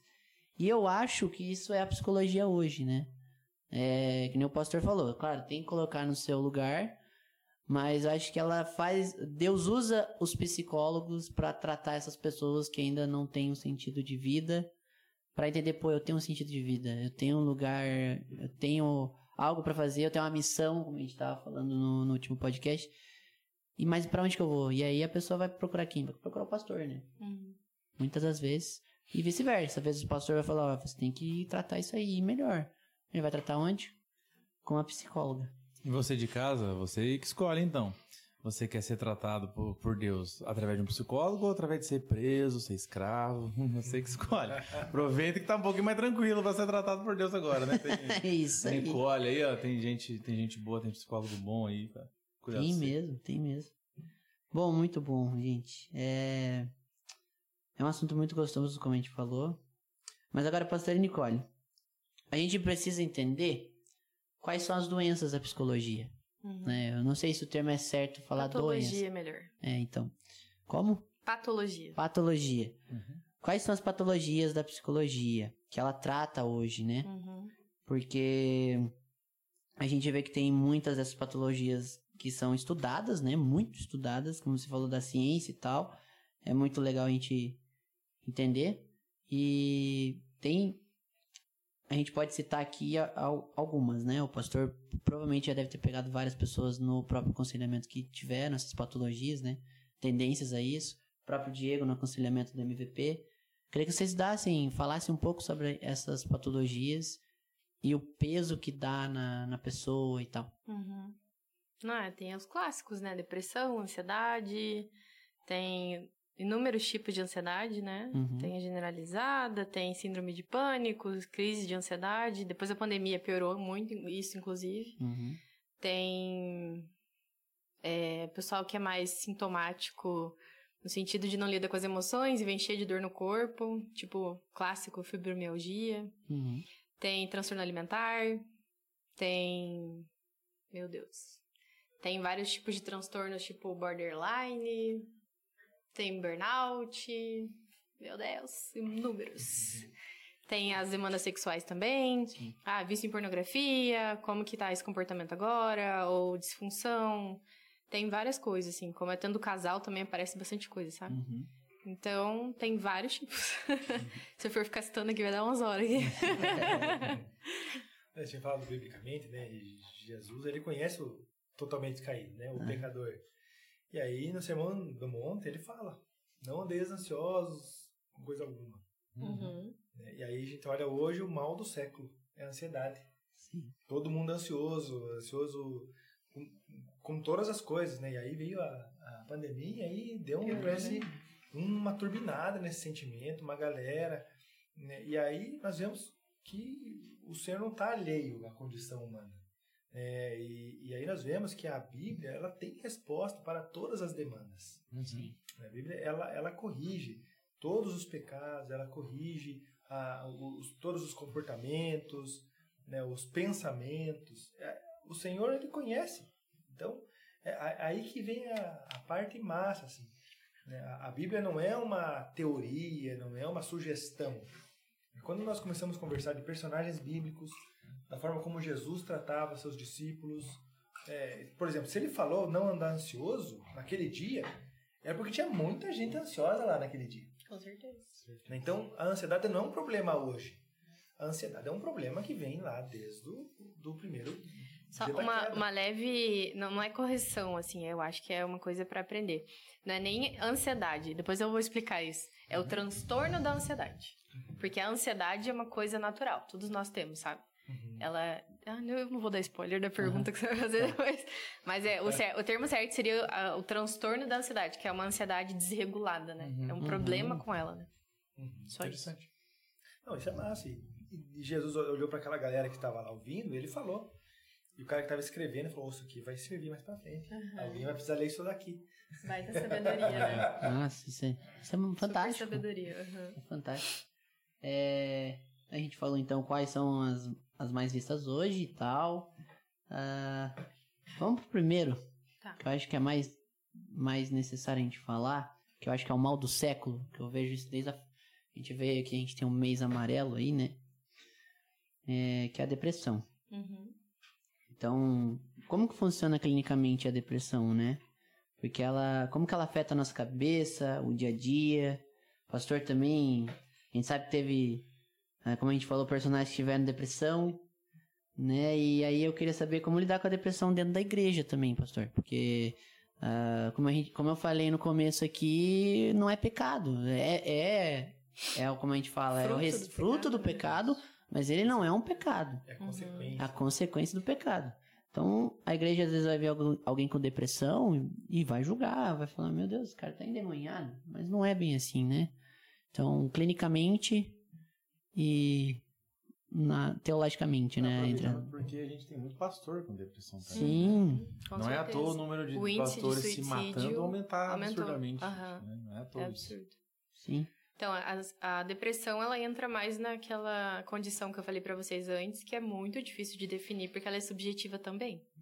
Tem pessoas, por exemplo, a gente conhece, tem um amigo nosso que ele tem depressão porque lá no passado ele utilizou muitas drogas. Uhum. Então, o que acontece? O neurotransmissor não consegue chegar pro receptor e aquela coisa fica perdida. Então, Uhum. não tem dopamina no cérebro. Então, ele tem que repor isso com remédio. Um abraço aí pro Cleiton. Não, brincadeira. Ah, é, tem casos que é emocional, tem casos que é falta de vitamina, uma coisa leva a outra, mas não é, nunca é uma coisa só. Porque é aquilo que eu já falei, nós somos seres biopsicossociais, então nós somos completos. Então, varia de pessoa para pessoa a causa e a forma que ela se manifesta também. Tem gente que tem depressão e não parece. Sim. Tem uma vida normal, tá tranquilo, ele lida com aquilo e tá tudo bem. Mas tem gente, por exemplo, que fica seis meses enfornado dentro de um quarto, não consegue tomar banho, não consegue se mexer. Então, os sintomas variam de pessoa para pessoa e dependendo do histórico e como que aquilo se desenvolveu, né? Então, é bem difícil de definir assim de uma forma só, sabe? Aham. Mas é uma patologia que é muito difícil. Ela é identificada através de avaliação, não é tão simples assim, né? Que o pessoal acha que é assim, né? Arrodo, né? Ah, você tá triste. Que nem eu sempre falo, é, estar deprimido é diferente de você ter depressão. Uhum. E tem a depressão maior, que é pior ainda. Uhum. É uma evolução, Existe assim. uma depressão normal? Você diz que você tá só... Tipo de É, demônio. deprimido. Acordou com todos os hormônios pra baixo? Isso. assim? E às vezes, assim, tem até isso, tem essa diferença também. Você tá deprimido ou você tá introvertido? Hum, Tem diferença. Aham. é verdade. Porque às vezes você só tá com a energia pra dentro, você quer ficar quietinho. Por exemplo, mulheres na TPM. Tem uns dois dias ali que a gente só quer ficar deitado sem falar Certo. com ninguém. Chorando. Ah, por que você tá chorando? Um Não chocolate. sei, meu corpo quer ficar quietinho. Aham. Então isso é introversão, estar deprimido por alguns dias. A depressão, na, lá se você for ler o DSM, que é o nosso livro de, de todas as patologias catalogadas, enorme inclusive, é, ele diz lá que tem que ter um tempo hábil de, de que você tá com aqueles sintomas para poder diagnosticar. Hum. Não é assim, tiver tipo bipolaridade. A galera acha que bipolaridade é quinta-feira eu tô de um jeito, sexta-feira eu tô de outro. Então eu tenho bipo- bipolaridade. Ah, mal sabem eles, gente, que às vezes dura dois meses uma mania. Dois meses, super ansioso, super ativo, nananana, dá dois meses, muda, o paciente fica deprimido. E isso é bipolaridade, é muito pior. Então é bem amplo, assim, sabe? É difícil categorizar de uma forma só. Então, Você falou que você falou do ser humano ser biopsicossocial. Essa é uma definição da OMS, não é? É, porque essa é a nova definição de saúde, né? E seria interessante, saúde na integral, verdade, né? Se fosse biopsicossocial e espiritual, né? Na verdade. É que daí no não, psico. Não tem abordagens que não incluem isso, né? Uhum. É que tem muitas abordagens que valorizam muito a fé, né? A valor- É valorizam tipo Jung. O Jung acha que é espiritualidade, super né? importante a pessoa ter um, acreditar em algo maior, algo mais profundo. Ah, Ele disse muito aí, sobre pessoal. isso. E o Freud não. Freud é chola. Brincadeira. O Freud, o Freud só quer saber de orifícios. Freud é complicado. pastor, e pro pastor, que nem a gente falou da igreja, né? Como o pastor lida com uma pessoa chegando pra ele e você começa a ver, tem indícios, como a Nicole falou, de depressão? Então, é é bem complexo, né? Psicólogo é difícil compreender a, né, num espaço curto. E, geralmente, com, com pastor, o pessoal não demora muito. Né? No aconselhamento pastoral, a pessoa já chega com o diagnóstico, geralmente. Uhum. Então, nós não, nem podemos diagnosticar, né? Claro, depois do acompanhamento, durante um bom tempo com a pessoa, você consegue ver que não tem, que não está tudo bem. Mas, por exemplo, numa conversa só, de maneira nenhuma, Sim. né? Então, Nem é prudente fazer isso, não, né? Claro. nem deve. Então, assim, é, eu acho que como pastor é muito difícil. Porque, por exemplo, as pessoas não chegam falando tudo para nós. Então, chega no gabinete contando uma parte. Né? Aquela- geralmente, a parte que ela quer só que você saiba um pedaço que, que, que ela aceita ser tratada. Sim. Mas muitas vezes começa a conversar uma coisa você vê que é outra. Né? E aí você tem que conversar, tem que entender. Aí já vem as técnicas né, de você propor, é, propor encontros, um tempo de encontro, né, definir o tamanho que vai ser aquele aconselhamento, né, para você conseguir compreender um pouco mais da pessoa. Então, é, é muito subjetivo isso. É, é uma das coisas que eu gosto muito da, da minha abordagem, que o Jung ele não gosta de diagnóstico. Uhum. Porque às vezes o paciente pega o diagnóstico e veste como se fosse uma identidade. Sim. Então, tudo que acontece, ele justifica naquilo, que entra muito nessa fala do pastor. Ah, eu tenho o diagnóstico de, de depressão e foca só nisso daqui. Uhum. Mas não é só isso. Você é um ser humano, né? Completo, né? Você não é só a depressão, né? Você tem a depressão, você não é a depressão, né? Uhum. Então, tem que fazer essa diferenciação. assim. Não é igual o diabético, ele tem diabetes, mas. Ele não é a diabetes, né? É. Ele tem diabetes. Exatamente. Mas. Um grande meu, meu, um grande medo meu, inclusive, é ter ser diabético um dia. Nossa, que medo. Aproveitando, né? Já vai falar. É, diga-se de passagem. O Didi é fã do, Foi do doce, né? Nossa, eu gosto demais de doce, eu sou minha formiga. Foi sobre depressão de pastores, né? Isso é uma, é uma Isso. realidade mesmo. Por favor, gente, ore, ore pelo seu pastor. É verdade. Porque é, é, conversando com colegas, a gente vê assim o quanto que é, é um, um problema. Por exemplo, o burnout, né? Que foi dito aqui. Uhum. É, Muitos pastores têm essa síndrome e querem largar ministério, quer largar tudo. E, e é o cara que tá lendo a Bíblia todo dia, Uhum. tá orando. né? Talvez no burnout ele não tá mais lendo tanto assim, né? Uhum. Já tá Sim. mas é algo muito sério. Por favor, gente. Só quero Inclusive, pastores, fica a dica aí, vamos fazer terapia, tá tudo certo. Que é uma coisa interessante, cara. Eu fui no dentista, fiz o check-up, Uhum. e aí a dentista me disse que eu tô com bruxismo. Bruxismo severo. Uhum. Daí, beleza, fiz lá o moldezinho, com a plaquinha e tudo mais, né? A plaquinha pra dormir e tudo mais. Ela me disse aqui, ó, 100% dos pastores que ela atende é, tem bruxismo. Caramba. 100%, falando, não é Caraca. um que não tem. E o bruxismo, ele demonstra alguns sinais do corpo, né? Cara pode falar melhor sobre isso. É, né? É só Vamos simboli- fazer já simbolizar o ato, né? O bruxismo, ele é pressionar a parte que você usa pra se comunicar. Então aí faz sentido o pastor todo. Como se tivesse uma trava. Então, pastor engole muito sapo. Entendi. Por isso que eu acho importante o pastor ter esse espaço, que nem eu brinquei da terapia, mas é importante ter esse espaço pra poder falar amplamente, né, pastor? Uhum? Não fala. Sem julgamento, né? Então, mas eu acho que precisa acontecer esse movimento também de humanizar o pastor também, Oh, com certeza. né? Que tem que ter um momento também que às vezes eu quero desabafar, quero falar, isso Sim. não pode sair daqui porque isso vai parecer que eu sou uma pessoa péssima, né? Mas eu acho que todo pastor tem suas emoções, suas próprias perspectivas e tinha que ter um lugar seguro pra poder falar, né? Sim. Próprio. Isso eu não sabia que, que é, bruxismo é disso. É muito do, do engolir sapo, né? Porque a trava aqui, né? Sim. E vem de noite quando tá dormindo, por quê? Porque à noite o inconsciente fala. Ô, Glória. Mas tem tido também um grande movimento de pastores cuidando de pastores, né, pastor Renato? E um- uma... Pelo menos até no nosso presbitério que eu me lembre, tem um grupo de pastores que busca se reunir periodicamente para um cuidar do outro, né? Super Isso é fofo. super importante. E, e, e eu morro pra caramba minha boca, gente, só que não de noite, é de dia mesmo. Eu fico assim, ó, tom, tom, assim. Começando bem pro ministério, então. Antes Mas tem que analisar, tem que olhar. Às vezes é só hábito tensional. Não, é quando Tem tô couraça. estressado mesmo que eu faço Ó, a isso. corporal. Ah, eu amo a abordagem da corporal, inclusive. A corporal, ela fala de couraças. A gente tem couraças no corpo onde a gente leva todas as nossas tensões. Uhum, Por exemplo, eu tinha isso do, do, do maxilar. Meu maxilar saiu do lugar várias vezes. uhum. Né, Micaele? Fiquei três dias uma vez com ele fora, tive que tomar uma injeção pra voltar, assim, porque ele saía direto. Por quê? Porque eu tensionava muito. Eu não falava muita coisa que eu sentia. Uhum. Então, fui fazer terapia e aprendi com isso. Uhum. Hoje em dia, por exemplo, a minha couraça, ela é no estômago. Eu não consigo digerir muitas situações e meu estômago tem gastrite. Interessante. Nervosa. Ah, Quer dizer, que ruim, né? Mas Interessante. interessante. Mas é demais. normal, assim, a gente sempre acha um cantinho pra soltar tudo que a gente Uhum. tá sentindo. Sim. O Vocação Perigosa, né, pastor? Ele, ele fala um pouco, bem no comecinho, o, o Trip ele fala de um pastor que ele conhecia, que chegou um dia, o pastor tinha acabado de pregar no domingo, chegou na segunda com o conselho, ele chegou bravo, chegou atrasado, ele nunca se atrasava, chegou atrasado e falou, gente, não quero mais, isso. não quero mais, acabou, e não deu, a galera não conseguiu fazer ele voltar, ele tacou tudo pro ar, e aí que o Trip teve, não, eu preciso falar pra galera que tá entrando agora, pra galera que já tá, que não é bem Você tá se assim. metendo aí. Exatamente. Mas o ministério pastoral é benção, gente. Também tem que fazer, falar outro lado, né? Sim. A gente vê Deus agir, vê conversão, vê pessoas tendo a vida transformada. é, restauração conjugal, familiar. É mesmo demais, gente. Claro, todo tem seu ônus e bônus, né?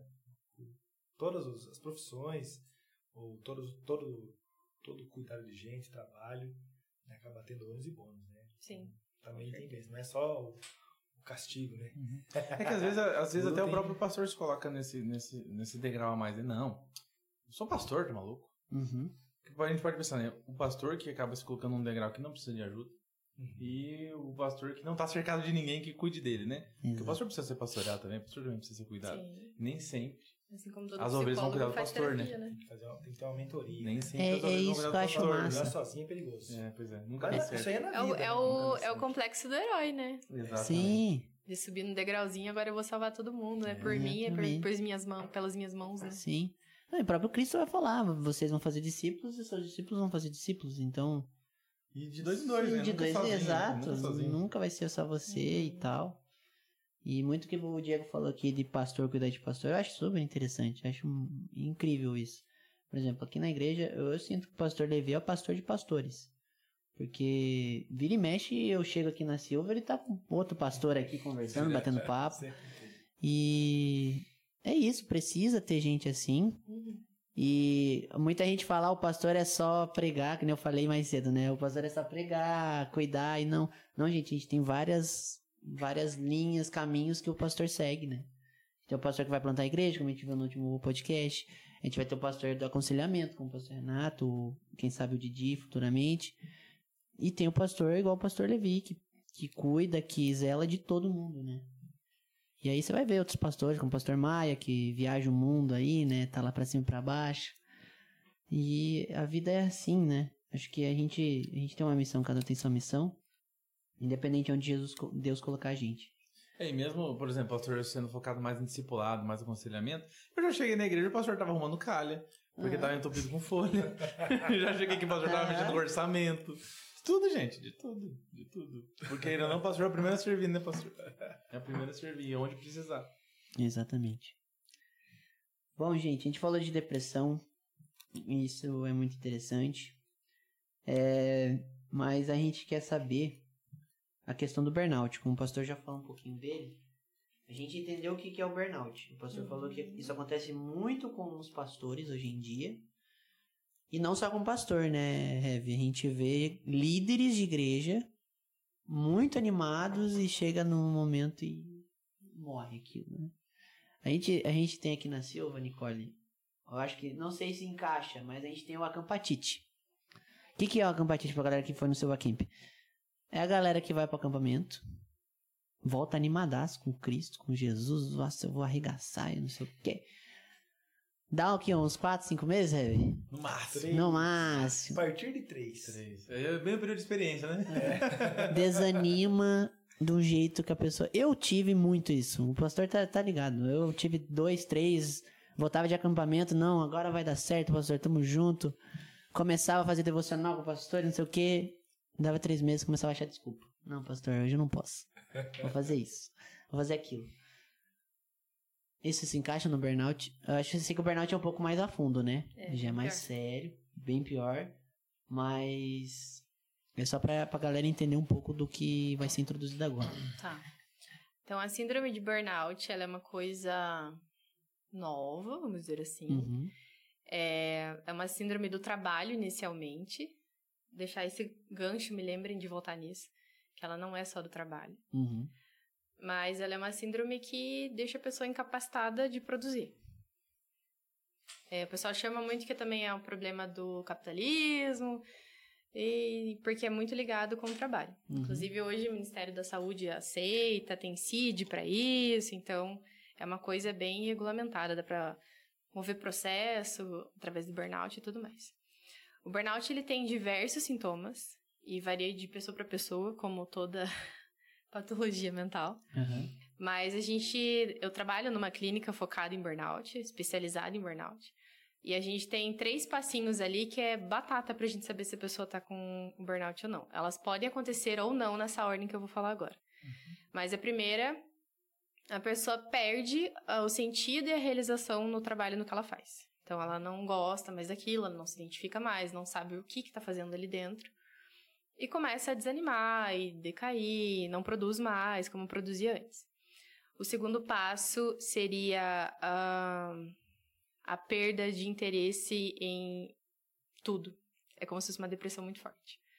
A pessoa para, ela estagna. Ela Uhum. entra num. não vou mais fazer nada. Uhum. E a terceira, que eu, eu considero a pior, que é a despersonalização. Daí, para explicar isso, eu vou explicar outras, com, outros é, conteúdos da psicologia analítica para a gente entender. Então, vamos lá. Todos nós temos personas. O que são as personas? Vou explicar as minhas aqui.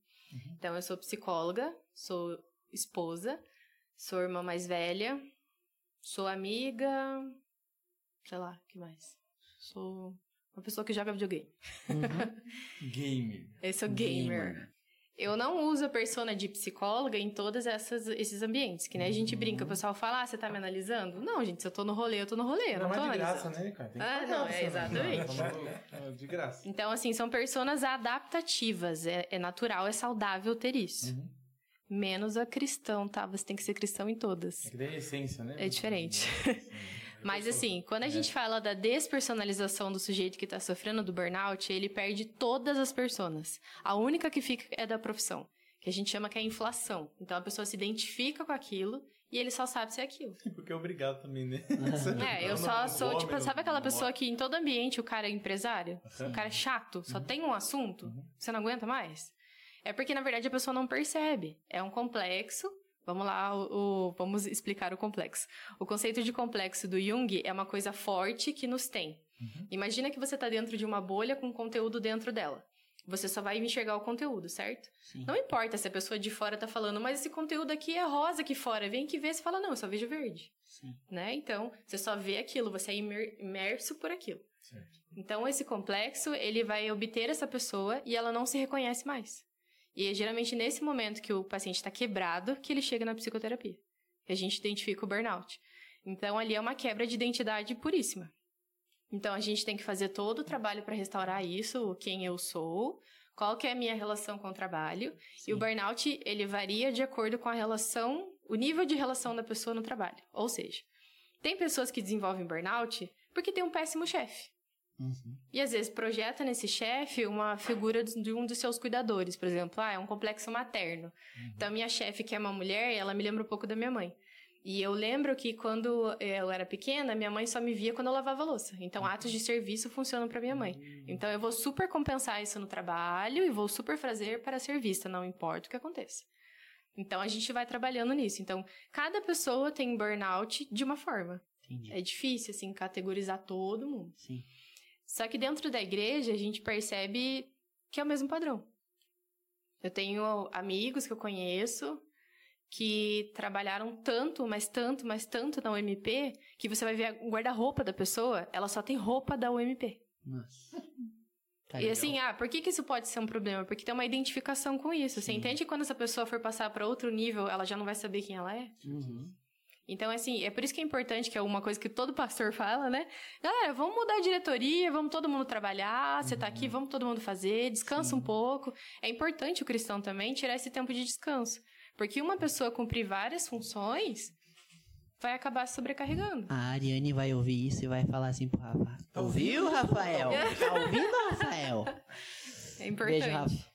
Nós temos limites e é importante respeitar eles, sabe? Show. E geralmente o paciente que tem burnout, ele não conhece nada dos seus limites. Ele acha que é só vai. Uhum. Por isso que é o burnout é isso, né? Sim. Muito interessante, né, pastor? Porque às vezes a gente ouve isso do próprio pastor, né?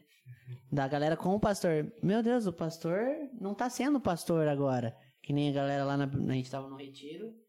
A gente zoando, né, pastor? O pastor é da zoeira, o pastor é. Não é o cara sério sempre, né? E veio uma galera. Pastor, você tá fazendo isso? Eu sou, ué, cara. Eu sou falho também, eu tô aqui brincando porque eu quero. sou gente, eu sou eu sou gente, gente exatamente. Cara, mas é zoeira, né? A gente consegue, né, fazer alguma coisa, né? Com certeza.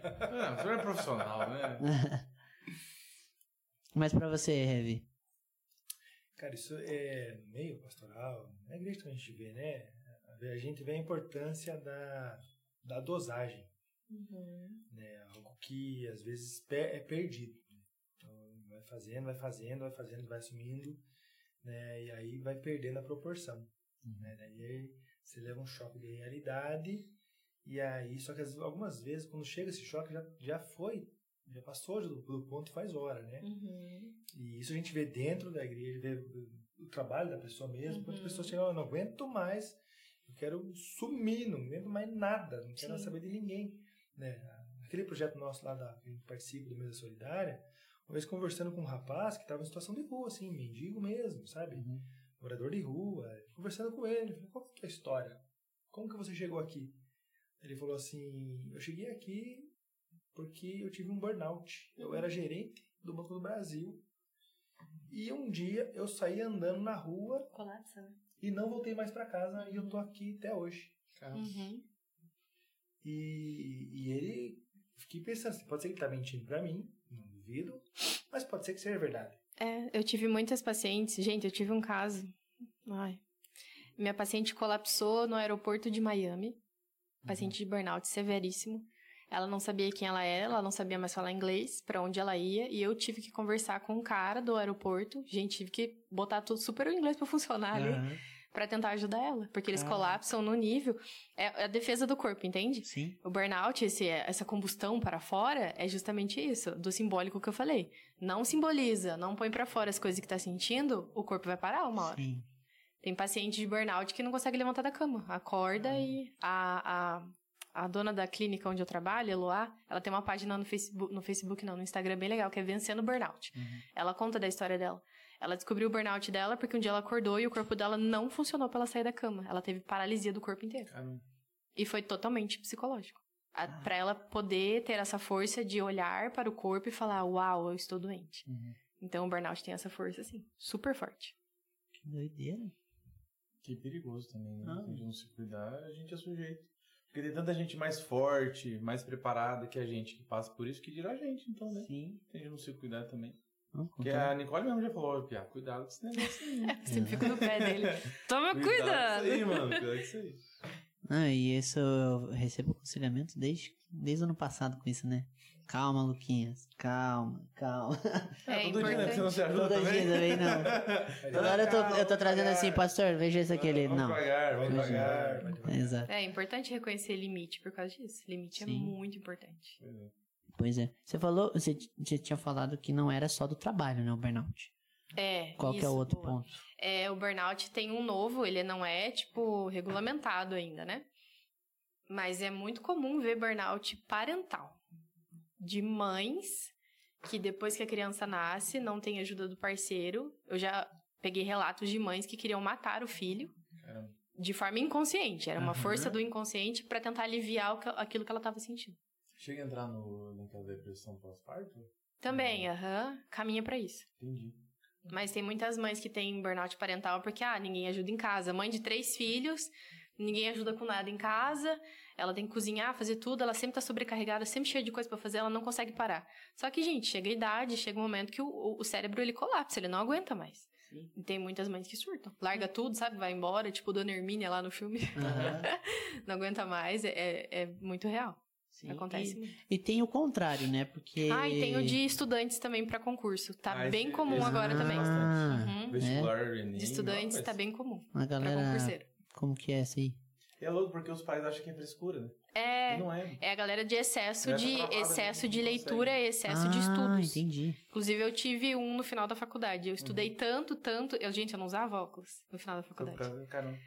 Eu estudei tanto que o meu olho simplesmente ele falhava. Ele eu parava de enxergar. Caraca. Aí eu fui no médico, o médico falou: "Vamos parar de estudar um pouco". Até Que- o Provérbio fala isso. Dá um né? tempo. História demais cansa a mente, né? É. Não é à toa que são que é possível. É muito Sim. real. Não, mas é que nem você tava falando desse da, da mãe. E tem o contrário também, né? Por exemplo, é, eu sinto muito isso não só na minha família, mas na, na- ao ver a minha família ali, meus primos e tal.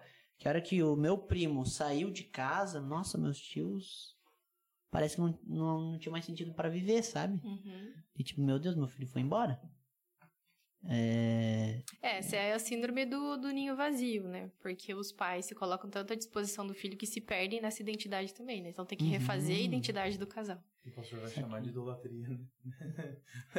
Pecado, idolatria né? da família. Faz muito Gênesis Exato. 3, né? Faz muito é. Sim, Pois é. exatamente. Porque, né? Quando você idolatra o filho, aí Claro. quando você sai de casa, e agora? Viu? Por isso que a galera não vai pra terapia ou pro aconselhamento gratuitamente, porque vai ter que ouvir essas coisas. Sim.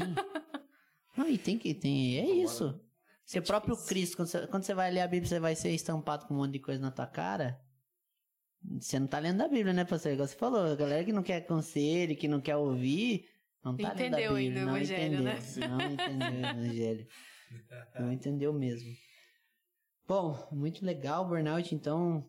Não, não é legal não, cara. Não, é, Legal a é conversa. paia. A conversa sobre o burnout foi muito boa. Acho que é uma coisa nova aí pra galera, mas é uma coisa que a Nicole falou no Silva Talk aqui. Não fique se auto eh, Diagnosticando. diagnosticando, né, Uhum. Nicole? Porque procure alguém que entenda disso pra você entender qual que é o seu diagnóstico. Não fale, não, a Nicole falou isso, isso, isso, o pastor falou isso, isso, eu tenho isso.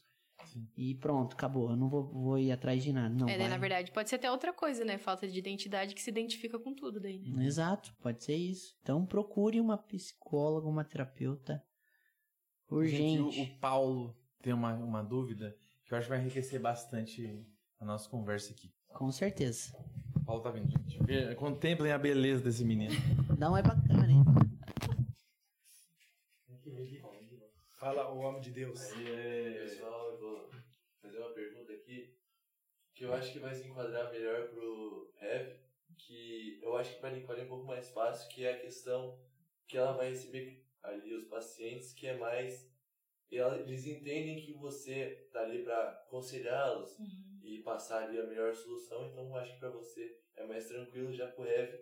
Eu acho que é uma questão que ele não sei, vamos ver o que ele vai falar. Que é o que? Como você tem contato, o senhor tem contato ali com, com a gente e às vezes traz uma proximidade, acaba a gente esquecendo que o senhor tem uma hierarquia e que é passivo de chamar a gente para uma conversa e disciplinar a gente. E eu percebi um pouco no retiro, que no geral o pessoal tem uma dificuldade de entender que o senhor tá, tá numa hierarquia superior a todos nós aqui e que às vezes vai chamar para uma conversa e às vezes acha que é um amigo. Não, mas o senhor é nosso pastor. Como o senhor trabalha isso no dia a dia, na tua caminhada com, com a igreja e tudo mais? Eu não digo uma hierarquia, né, superior, na verdade, eu digo uma responsabilidade, né? Responsabilidade de pastor. Então eu sou, Um pezinho aqui. é, sou visto como pastor, sou cobrado como pastor. né? Então, por exemplo, quando alguém apronta uma coisa, ó, a pessoa aprontou. Ou o pastor aprontou uma coisa, olha só, então tem um peso diferente, né? Mas então, na verdade, não não vejo assim. Mas é de, de, de, é- de, fato é um desafio. Porque a, a, a, minha filosofia de ministério é essa, não é de escuta aqui que eu vou mandar em você. Uhum. É, vamos andar junto, vamos trabalhar junto, vamos servir junto, vamos trabalhar junto. Né? E aí, algumas vezes, isso dá uma falsa impressão que eu não me importo com a pessoa, né? ou, que eu não, ou que eu não entendo onde eu estou. Né? Uhum. Mas, na verdade, não. É uma forma que eu gosto de trabalhar. né? Trabalhar como amigo, não é, cobrando, ó, o que, que eu, eu vou cobrar você aqui. Não, exatamente. É, vamos, vamos ser espontâneo, né? Sim. Não é um robozinho. É, vou conversar quando precisa, vou, vou dar risada quando, quando nos outros, todos os outros tempos, né? Como todo mundo sabe, eu gosto muito de rir, né? Gosto de bagunçar também. Mas, por exemplo, quando tem que falar sério, a gente fala sério. Sim. né? Só que nesse momento, algumas vezes, não é muito bem aceito, né? Falar, "Ah, você vai tava bagunçando agora, você vai querer falar pra mim? Sim. Né? Então, aí, mas ele não fala sobre mim, fala sobre o outro, né? Exato. É, isso fala muito da relação transferencial. E eu talvez pareça que psicólogo não tem esse problema. Tem, porque é a resistência do paciente. Vou dar um exemplo bem legal que eu dou para os meus pacientes, que é o exemplo da alquimia.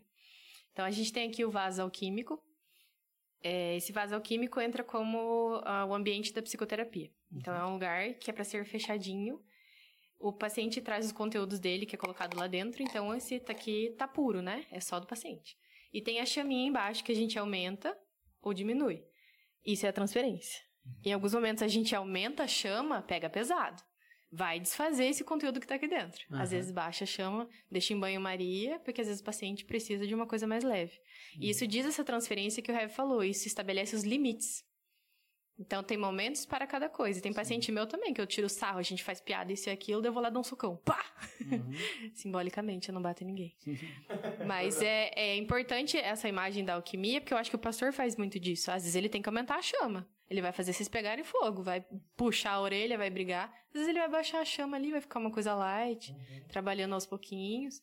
Mas vai também da comunicação desse nível de relação, né? Porque eu acho que é difícil também esperar uma coisa do pastor, sendo que você nunca conversou com ele sobre qual é o tipo de relacionamento que a gente tem que ter.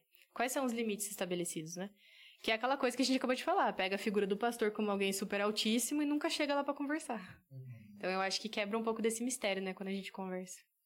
Uhum. Bom, gente, é. Heavy e Nicole, a gente falou sobre depressão, burnout e eu acho que o assunto que a Nicole falou que a gente vai falar mais pra frente, e eu acho muito necessário porque eu tenho um- um- uma pessoa em casa que sofre de ansiedade. E eu Se vejo- chama Lucas Araújo. Exato. Sou muito ansioso, sou uma pessoa que Tem ansiedade, você é ansiedade, não Isso, tá exato. Eu tenho ansiedade porque, que nem hoje era o podcast. Ontem eu fiquei matutando tudo isso, hoje no trabalho eu fiquei matutando nisso. E amanhã tem o culto da Federa. Enquanto eu tô fazendo isso aqui, eu tô pensando muita coisa como é que vai ser amanhã. Então, Uhum. é ansiedade. Eu já. Eu não sei se eu posso me diagnosticar, a gente falou muito disso. Mas. Tem até um filme. Recentemente eu não assisti, Hum. mas eu vi muita gente falando que é o Divertidamente. Que apresentou a ansiedade, né? Mas é o 2, não o saiu dois, ainda. É o 2 não. Ah, é, não sei. Ainda não sei. É só o trailer. Ah, então eu não, não vi mesmo esse aí. Mas eu acho que é muito legal a gente falar sobre isso, porque eu sei que não é só eu aqui na igreja que tem ansiedade.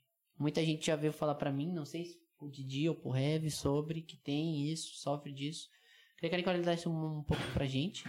E o Rev, porque o Rev falar um pouco da Bíblia, porque tem uma pessoa que me perguntou esses dias sobre a ansiedade, que a ansiedade teoricamente não seria um pecado, porque Paulo vai dizer lá em Filipenses que a gente não deve andar ansiosos, né? E aí esse texto vai confrontar um pouco o que a Nicole provavelmente vai falar. Ou não, ele vai apoiar. E a gente ficou nesse embate com essa pessoa, ele tipo, não, ele apoia, ele não tá falando isso, ele tá falando isso. Como explicar, pastor, pra essa pessoa? E Nicole pode seguir com... Primeiro, Nicole, vamos na definição. Vamos... Boa. Melhor, né? Mas... Vamos jogar mais fácil, boa, né? Boa. Então vamos lá. A ansiedade ela é uma coisa normal do nosso corpo. Exemplo prático. Chegou, você chegou do trabalho de busão, você tá, tem que andar umas quadras para chegar em casa. Você tá andando e de repente vê um Rottweiler atrás de você. Aí de repente você corre muito mais rápido do que você já achou que poderia e escala um muro de 3 metros. Aí quando você chega lá em cima, você fala: Mas como que eu subi aqui, cara? Esse é o poder da No ansiedade. meu caso seria milagre eu dançar. subir, correr, subir mesmo. Não dá. Esse é o poder da ansiedade, né? Teoricamente, ela serve pra isso, pra defesa de possíveis perigos no dia a dia. Então, ela aciona o quê? É o, o coração vai bombear muito mais sangue, vai ter adrenalina no sangue, então você vai ficar doidão, focadão, né? Então, você vai conseguir fazer as coisas de uma forma mais rápida. O transtorno da ansiedade desregula isso. Ou seja, Vou gravar um podcast hoje à noite e você tem todos esses sintomas. Você fica hiper focado, não escuta mais nada. Você começa a tremer, sua boca fica branca, o teu coração acelera e você fica elétrico, você não sabe o que fazer. Isso é o transtorno da ansiedade. Então isso vai ficar desregulado. Então você vai ter essa reação que ela é exorbitante para situações pequenas, simples, que você poderia lidar no dia a dia. Certo? Por isso que eu falo que ansiedade e transtorno da ansiedade são coisas diferentes. Sim. E tem vários tipos de transtorno de ansiedade. Meu Deus, inúmeras categorias. Nossa, Sim. inúmeras mesmo. Mas o princípio é basicamente o mesmo.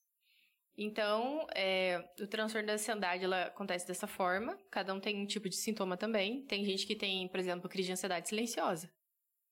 A pessoa por dentro tá surtando e fora parece que ela tá de boa. Mas Uhum. e tem gente que é mais aparente. Por isso que, por exemplo, o- a primeira crise de ansiedade que eu tive foi no colégio militar. e a forma que eu consegui pra fazer ela aliviar foi correr. Eu usei toda a adrenalina que eu tinha e comecei a correr pelo colégio. E o médico falou, deixa que ela tá tendo crise. Até acalmar. Então hoje eu entendo que, a, que melhorar a respiração, melhorar o hiperfoco, isso ajuda. Uhum. Mas ela serve para isso inicialmente. Só que o que acontece? Tem diversos fatores que fazem a gente desenvolver esse transtorno. Sim. E um dos principais, querendo ou não, é o imediatismo da tecnologia. Uhum. Então, por exemplo, eu já falei isso no Silva Talk, né? Uhum. Que o scrolling, né? O scrolling é um super problema, porque você abre a primeira notícia, ah, a dengue está matando tantas pessoas. Você vai para a próxima notícia, o Neymar vai ser pai de novo. você vai para a próxima notícia, tem uma mensagem do Heavy Nicodemos. Então, tipo, já foram três coisas diferentes que você leu, fora os stories que você abre, postagens. Então, você está acostumado com esse excesso de coisas na cabeça o tempo todo e o imediatismo, tem que ser tudo para ontem. Já percebeu que quando a gente tá. Hoje em dia a gente vai colocar as coisas no micro-ondas, um minuto parece uma tortura? Sim. É horrível ficar esperando aquilo, olhando aquele um minuto passando assim, você fica, ai, vai logo. Um vídeo de um minuto, de um minuto e meio já. é Claro, bom as hoje. propagandas, né, dos jogos de 30 segundos, Eu coloco parece que a gente 1.5 morre. Agora pra ver. O áudio do WhatsApp demora. Sim. Exato. O do Lucas eu coloco em 2.0, porque parece que tá no 1.0. Nossa. Exato. Eu gosto de Então, mandar. então, assim, é Mas uso como, todos. tá? Não. Todos, é como todos. se a gente não fosse adaptado pra isso. Sim. E daí geram esses transtornos. Uhum. Então, pra cuidar da ansiedade, às vezes tem que ser medicação, sim, porque a medicação ela vai, ela não vai tratar a causa, mas ela vai regular os sintomas. Entendeu? Então, se você regula os sintomas, você tem um espaço pra começar a trabalhar. Por isso que é uma coisa conjunta, não é só a medicação, não é só a psicoterapia, às vezes uma precisa da outra. Sim. Tem psicólogos que não concordam, mas eu vejo que dá muito resultado dessa forma. Com certeza. O, o Didi pode falar, o Didi cuida do adolescente, né? A gente vê que o adolescente tá toda hora no, no e muito mais. E uma vez ele pediu pra mim fazer um devocional, eu fiz o devocional, eu demorei um pouquinho, depois ele falou pra mim, ó, você demorou um pouco se perdeu a galera. Porque realmente o adolescente, ele, né, ele tem esse tempo de perder o foco.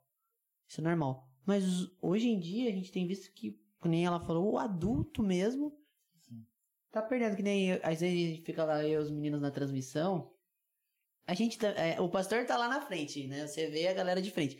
A gente vê lá de cima, o cara tá assim, com meia hora de pregação. Nem isso. Nem isso, às vezes, né? Mas, cara, que loucura, mano. É Que- a dificuldade que de manter foco. Você já, já viu que a a maioria dos adolescentes e as crianças não conseguem só assistir filme? Eles têm que assistir filme, jogar no tablet ou ficar fazendo outra coisa no celular ao mesmo tempo? Sim, Eles dividem a atenção, então é sempre atenção multifocada. é. Então, quando tem que fazer uma coisa só, a prova na escola, estudar, vestibular, ler um livro, é muito difícil pra eles. Até pra mim, porque eu, eu, quando eu tô lendo a Bíblia, por exemplo, eu leio a Bíblia e eu tenho que ter um caderno do meu lado ou o meu celular pra me anotar coisas do que eu tô lendo. Uhum. Porque senão eu não consigo, eu perco o foco, eu começo a ler outras coisas, quando eu vejo eu não tô entendendo nada do que eu tô Na lendo. verdade, isso não entra no caso, né? Seria se você estivesse lendo a Bíblia ouvindo um louvor ao mesmo tempo, Né? Eu acho. Que? Uhum. Isso é só metodologia de É, aprendizado. né? né? É, de aprendizado. É, de aprender. Uhum. Mas que nem ouvir um podcast, eu não consigo só ouvir o podcast, eu tenho que estar fazendo alguma coisa. É, porque às Entendi. vezes você é mais visual. Entendi. Tipo, ó, eu não consigo, eu como psicóloga, eu não consigo aprender só lendo livros. Eu preciso de grupo de estudos onde eu tenho pessoas que eu vou compartilhar vivências. Aí eu consigo aprender melhor. É o meu método. Interessante. Mas eu tenho amigos que se lê o livro inteiro, ele entende o livro inteiro. Nossa, o cara é um eu gênio, queria ser assim. entendeu? Não, show de bola. Show de bola. É bom pra galera entender também. que não- É, é, é, pelo que eu vi aqui, o autodiagnóstico é um grande problema. né? Nossa! Ô, e a galera né? adora pegar um Hoje eu rótulo vi- assim, botar na testa assim, é, ah, Vai no. BuzzFeed lá, né? Ah, isso, vamos ver se Ai, tem eu sou. E tem algumas patologias. Vamos ver Virou um Ca- novo signo, né? Sim. Vou ver qual casa de, de Harry Potter. Isso que eu falo, tem né? algumas patologias Sonserina, hoje não! que as pessoas estão usando como caráter, para definir o cara. Não, eu sou assim porque eu tenho tal coisa. Exatamente. É. Aí você vai... O diagnóstico me define, né? É o novo nem signo, tem- né? É, É o novo signo. É tipo sim, exatamente. E na verdade só é um problema de caráter mesmo, só. Você É. precisa ser mais parecido com Jesus. É Você é crente, né? Cara. Você é crente. É isso. Pastor, é que nem eu falei, né? Filipenses 3, que eu falei com uma pessoa, veio a perguntar pra mim sobre essa ansiedade que Paulo fala lá. É pecado? Como que você vê? Então, ouvindo o que a Nicole diz, cara, depende do grau de ansiedade. Por exemplo, quando Jesus fala para não ter ansiedade, tudo que passar daquilo ali é pecado. Aham. Porque o que que traz, qual é a ansiedade que a pessoa está? A pessoa está com ansiedade num grau patológico ou ela só está num grau do que não está acontecendo o que ela queria que estivesse acontecendo. Boa. Ou Que é o excesso do projetivo. Que muitos pacientes, desculpa, mas é só pra complementar. Sim, não, Muitos totalmente. pacientes com transtorno de ansiedade têm esse excesso do projetivo. O que será que vai acontecer? E o exercício que eu sempre falo é: vamos lidar com o que a gente tem? O que, que você tem? Eu tenho o fato de que o culto, o culto já está marcado, o louvor já está organizado, a pregação já está organizada, então eu tô ansioso por quê? Exatamente. Às vezes é só o controle que você quer ter. Uhum. Aí que tá a idolatria. É. Aqui vem de novo Gênesis 3. Não é acusação. tá? Não, tá de boa. Não, tá acusando sim. Você precisa se arrepender do seu pecado. Ajoelha aí. Ajoelha, orar.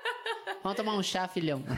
Então, porque assim, a gente, algumas vezes, nós não, damos nome. A gente faz igual Davi, a gente escondendo o pecado. Sim. Uhum. né? E aí a gente quer ser Deus. Quantas vezes? Uhum. A gente quer ter o tempo de Deus. É no meu tempo, é do meu jeito, é na minha hora. E aí, de repente, no teu planejamento, já deu a hora do que era para estar acontecendo, mas não está acontecendo. Uhum. E aí, aí chega a crise, entendeu? Então, aí a gente tem que entender qual é, qual é o contexto, Sim. né? Porque é muito fácil usar a Bíblia né? para criar heresia, né? Então, Sim. é muito fácil para dar desculpa. Mas quando a gente lê ela como ela é, expondo quem nós somos, aí então não há, não tem um espaço para um debate. Uhum. né? Eu tenho que ver o que o que está movendo a dúvida. É, entender quem eu sou, entender que eu estou tentando controlar algo que é incontrolável, né? e aí isso está gerando em mim E querendo ou não, isso é uma sombra. Quando eu falo sombra, imagina a lanterna. Eu aponto a lanterna, o que tá na luz eu enxergo, o que tá na sombra eu não enxergo. Uhum. Que é o inconsciente, certo? Sim. E querendo ou não, isso traz um complexo de Deus, porque Deus tem o poder do ontem, hoje e do amanhã. Uhum. A gente tem o poder só do agora. Coitado de nós, nem poder tem. Mais ou né? menos, né? nem A gente vive agora. acha que Só que isso é um complexo de agora. Deus de achar que o amanhã pode ser controlado, né? É o que mais Gênesis 3 nós estamos tratando hoje, hein? Eles queriam ser igual a Deus. É, isso, Uhum. exatamente. Saber o que Deus sabia. Conhecer Exato. o bem e o mal.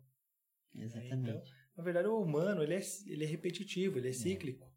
né? E aí, agora, algumas vezes, a gente, com a tecnologia, ou com novos experimentos, ou com, com no- novos entendimentos, a conclusão é sempre a mesma. A gente precisa de Deus do mesmo tanto, a gente precisa da redenção de Jesus do mesmo tanto. Sim. com certeza. A- É, é atemporal a necessidade de Jesus. Sim. Até falo que eu contei lá no, no próprio retiro, já falei pro pastor e pro Didi da minha história, que eu cheguei no momento que eu falei assim que eu não tinha mais sentido de, de, de, de vir na igreja e tal, não, não via mais sentido pra isso. Comecei a ter um vazio no meu coração, e aí eu entrei na faculdade. Eu achei que a faculdade e o mundo que a galera vivia ali ia suprir essa falta que eu tinha dentro da igreja. E não supriu. Uhum. Eu só piorei o meu, o meu ser. E aí, quando eu. Quando Jesus me mostra que, de volta, cara, você tá indo pra um lugar muito ruim, cara, volta pra mim. E eu volto, tudo se preenche quando eu foco que. Quando eu vejo que Jesus é o centro. Ali se foca Uhum. tudo. Aí eu entendo, aí eu começo a ver a galera, é, quem a galera é, o cuidado que a galera tinha comigo, o próprio pastor, o jeito que ele me tratava, né, o cuidado que ele tinha de perguntar de dia a mesma coisa. E é importante, é importante a galera entender que Jesus salva, né? Quem salva é só Jesus.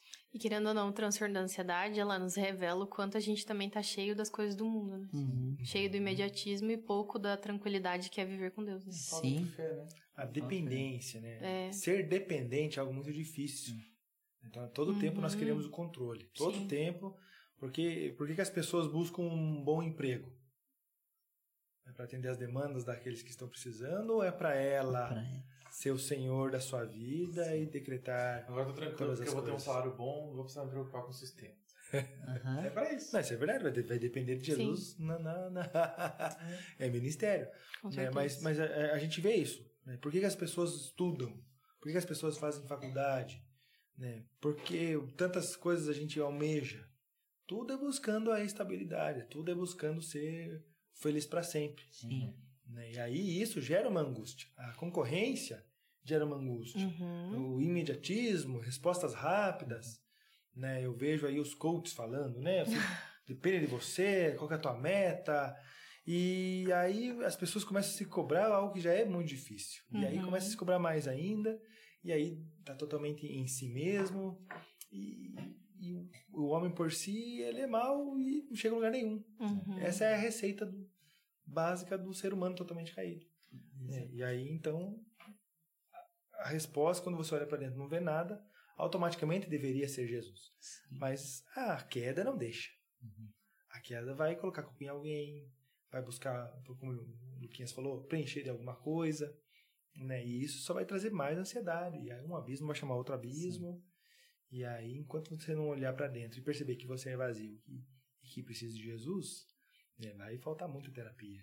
Sim. Mas às vezes o abismo é importante, né, pastor? Porque às vezes só quando a gente cai lá no final, no fundo do abismo, que a gente reconhece a nossa fraqueza. Tem né? um filme que eu não lembro o nome, até citei num sermão esses dias atrás, que o cara fala assim: o bom de chegar no fundo do poço é que não dá para descer mais, só Hum, dá é pra olhar pra cima. E isso é uma grande verdade. O ser humano, quando ele toma um choque de realidade, ele vai perceber que ele é nada. É. Mas até isso chegar, ele vai botar na cabeça dele que ele é suficiente, que ele é bom, que ele consegue, que ele Uhum. faz. E isso vai só trazendo prejuízo. Uhum. né? Mas enquanto isso não é percebido, é uma meta a ser buscada. Mas na verdade é totalmente o contrário. Uhum. Tenho, tenho uma frase que eu não sei onde eu vi, ou se vi, ou se eu inventei ela, mas. É que eu vejo, tipo, às vezes a gente tá no, no fundo do poço gritando, Deus me ajude, me ajude, e tem uma porta do nosso lado onde ele abre e fala, eu tô aqui. Não é só você olhar pro lado que tem uma porta, né? Nesse fim desse buraco. Uhum. E como a- o, a- o pastor falou, o centro sendo Jesus, a gente consegue identificar na igreja a galera que não, não tem esse foco ainda, né? Não entende isso fielmente, que meu Jesus é o meu Senhor. Que nem a Nicole falou mais cedo, que ela se converteu com 12 anos. Mesmo vivendo na igreja, pra galera que tá em casa, muitas vezes a gente não entendeu quem é Cristo. Uhum. Então você pode estar num dilema aí, não, eu sei quem é Jesus, não sei o quê, mas como que tá a sua vivência, né? O buraco tá. Você sente um buraco aí dentro? Então, esse buraco é. É Jesus. Pode ser muito. A maioria das vezes é Jesus, né?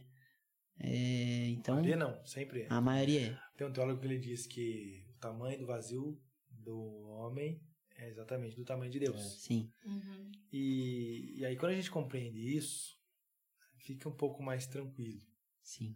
Mas enquanto não entende isso, a vida vai ser ansiedade, a vida vai ser Excessos, né? excessos, exatamente, e vai chegar o burnout, porque vai buscar um monte de coisa que não vai chegar a lugar nenhum. Uhum. E é o que a própria Bíblia ensina, é, não, não, não ajuntar tesouro que vão ficar aqui, Sim. que o ladrão vai roubar, que a traça vai comer, que a ferrugem vai corroer. Uhum. E aí a galera busca tanto isso e esquece que é o novo céu, nova terra, não é aqui.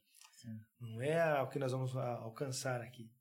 E aí quando perde esse foco, aí você enche de um monte de coisa, aí você vive Sim. uma vida destruída, faz terapia, é, tem psicólogo, psiquiatra, tem melhor amigo, tem o pastor, tem um monte de gente, mas enquanto não entender isso, não, não, vai mudar. Não vai mudar. Não vai chegar. Enquanto o evangelho não fazer sentido para sua vida, né, não vai mudar. Você vai só ficar correndo atrás do rabo, literalmente. É aquele. O livro que eu comentei com a Nicole, que eu tava lendo, né? Ele fala sobre o sentido da vida.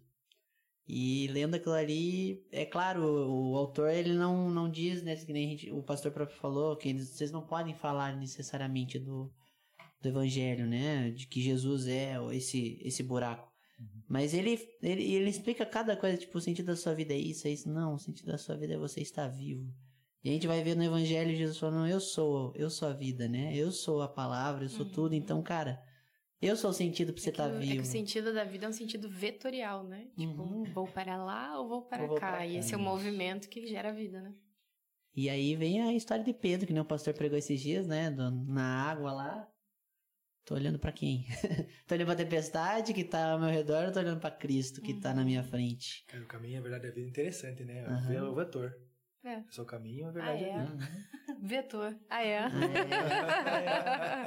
Eu cometo crimes. Mas é muito massa. Bom, gente, pra gente fechar essas doenças de vez, a gente vai falar pra uma que Temos aqui um cara que entende muito do assunto também. A Nicole já falou que é sexóloga também e conhece. O pastor muito provavelmente já deve ter vivido casos. Que é a degradação da mente, como o Paulo vai falar, né? Que é o vício na pornografia. Uhum. O vício na masturbação. Que pra muita gente vai ouvir isso, meu Deus, isso não, não pode ser falado e não sei o que, mas gente, tem que ser falado sim. É muito importante. Tem pastor que é viciado, né, Didi? É, a gente sabe. Líderes, então. É... Mas a minha primeira pergunta vai pro pastor. Por que, pastor? Por que que a galera hoje na sociedade tá tão já tá tão exposta sexualmente, mas por que a galera não, não fala disso? Por que, que na igreja não é falado disso? Por que, que lá muitas vezes a gente vai vendo, a gente vê no púlpito pouco falar disso, né? É, esse é um assunto que ele é um, tem um tanto de tabu, tem um tanto que não gosta de ser falado, tem um tanto do puritanismo, né? Por exemplo, a própria Bíblia, ela usa adjetivos que não são abertos, são velados.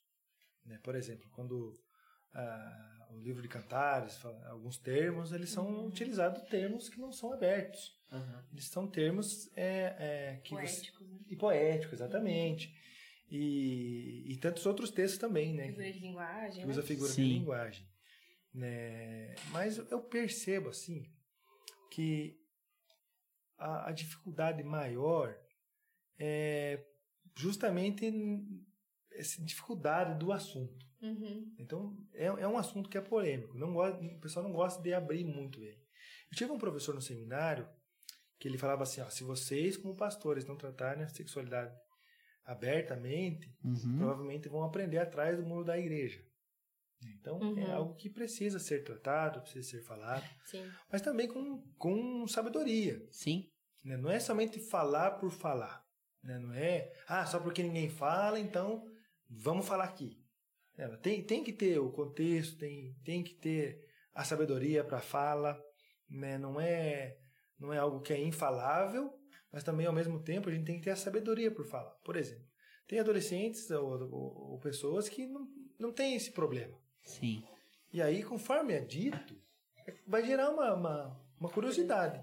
Mas o que, que ele está falando aqui? O que, que é esse negócio aqui? Entendeu? Mas ao mesmo tempo tem aquele lá que está com problema e que precisa ser tratado, que precisa ser cuidado. Né? Então, assim, eu, eu entendo a dificuldade por, por ter essas duas vias. Né? Tem aqueles que que estão precisando muito ser tratados, tem aquele que não conhece, que talvez vai gerar uma certa curiosidade fora de hora, né? E aí, na verdade, eu entendo que nós precisamos tratar o princípio. Sim. Né? Por exemplo, o que que eu quero dizer com isso? Tenho lá um dinheiro falso. Não preciso conhecer todas as notas, todos os tipos de falsificação. Sim. Eu só preciso conhecer a verdadeira. Então eu não preciso ensinar todo tipo de depravação ou falar sobre todo tipo. Eu só preciso falar sobre a depravação total do homem e a que ela é totalmente caída e ela é sobre todos os aspectos, sobre todas a, toda a face. Sim. E tudo aquilo que é contra a vontade de Deus é o pecado. Sim. Então, a- a- a- é essa sabedoria que precisa ser utilizada. Né? Se é um problema geral, por exemplo, como Paulo trata nas cartas, ou se é um problema pontual que eu trato com, com discipulado, que eu trato com cuidado pessoal. Bacana. né? Então, a gente tem que tomar cuidado. Algumas vezes pessoas vão, falar, vão criticar, falar, ah, esse pastor nunca fala nada. Mas qual que é o contexto? Qual que é a realidade? Tem como Sim. objetivo dessa Qual que é o objetivo? É só cumprir uma agenda de fala? Uhum. ou é realmente restauração? Eh, Se for restauração, então eu sei onde está o problema, eu chego com a pessoa e trato. Sim. Se eu sei que é o aberto, se é o comum, então eu, eu também vou tratar. Sim. né? Paulo, ele, ele sabia o problema do, do, da, da- do templo da deusa Diana. Sim. Ele sabia o problema do, fugindo um pouco não sobre esse assunto, mas que era um, um problema da época, dos judaizantes. Sim. Então tem coisa que ele abriu e tem coisa que com certeza ele tratou de forma mais fechada. né? O que nós precisamos ter é a sabedoria. Como eu vou tratar esse problema? Eu preciso tratar como? Que tamanho que está ele? Trato pessoal, eu trato coletivo. né? Esse é um trato pastoral. O pastor tem que ter o, olhar para a igreja e entender o que a igreja está precisando. Uhum. O que a minha igreja precisa ouvir? Qual é o problema? Qual, é- qual é o dilema? Sim. Né? E aí você precisa buscar o Senhor muito para conseguir com- compreender, tentar perder a ovelha, para conseguir entender qual é o drama, qual é o problema, né? Sim. Pois é, porque, que nem o pastor falou, na época é é o tempo da, da, da deusa Diana, né? E hoje em dia a gente tem, a galera fala, tem o carnaval, que é o. o cúmulo. A festa da carne. Fe- no festa caso, da né? carne e tal. a carne. Mas, por exemplo, tem uns grupinhos do WhatsApp, Tem os grupos da que é pior que o templo da deusa Diana. Com certeza. Que é tipo o Com templo do certeza. Baco. Sim. Do próprio Então- Baco. Então, assim, aonde está o problema, né? Aham. É... Nicole, queria que você comentasse um pouco, já que você vê muito disso na, na sua vida, né? Como você mesmo já falou, você trabalha com isso a maioria das vezes. Como isso impacta no casamento, né? Eu imagino que isso, Nossa. né? Isso é uma parada e muita gente aqui que deve estar assistindo deve estar falando, mas como assim o casado? Sim, o casado muitas das vezes não vê só satisfação na sua esposa, quer ter satisfação no Nem, vídeo. não só né? isso. Às vezes já fez uso da pornografia, hoje casado não faz mais, só Uhum. que tem uma construção de imagem do expectativa de Uhum. que a realidade dentro do mundo da pornografia tem que ser a realidade do dia a dia. Sim, Performance, né? Sim. A gente vê muito caso de, por exemplo, é, disfunção erétil. É muito causado por esse idealizado. Putz, não tá do jeito que eu tinha visto no vídeo. aham, Ah, não sinto mais nada. E Uhum. daí o cara não consegue manter a relação. Ou tem caso de que. Expectativa também. Às vezes a esposa tem uma expectativa, o marido tem outra, baseado nas experiências que já viram por aí. Então isso precisa ser alinhado também, que gera problema. É, frequência, duração. Tudo isso precisa ser alinhado e precisa ser falado. Mas é exatamente como o pastor falou. Não é todo paciente, não é todo caso. sim, São situações específicas que precisam ser faladas sobre isso, sabe?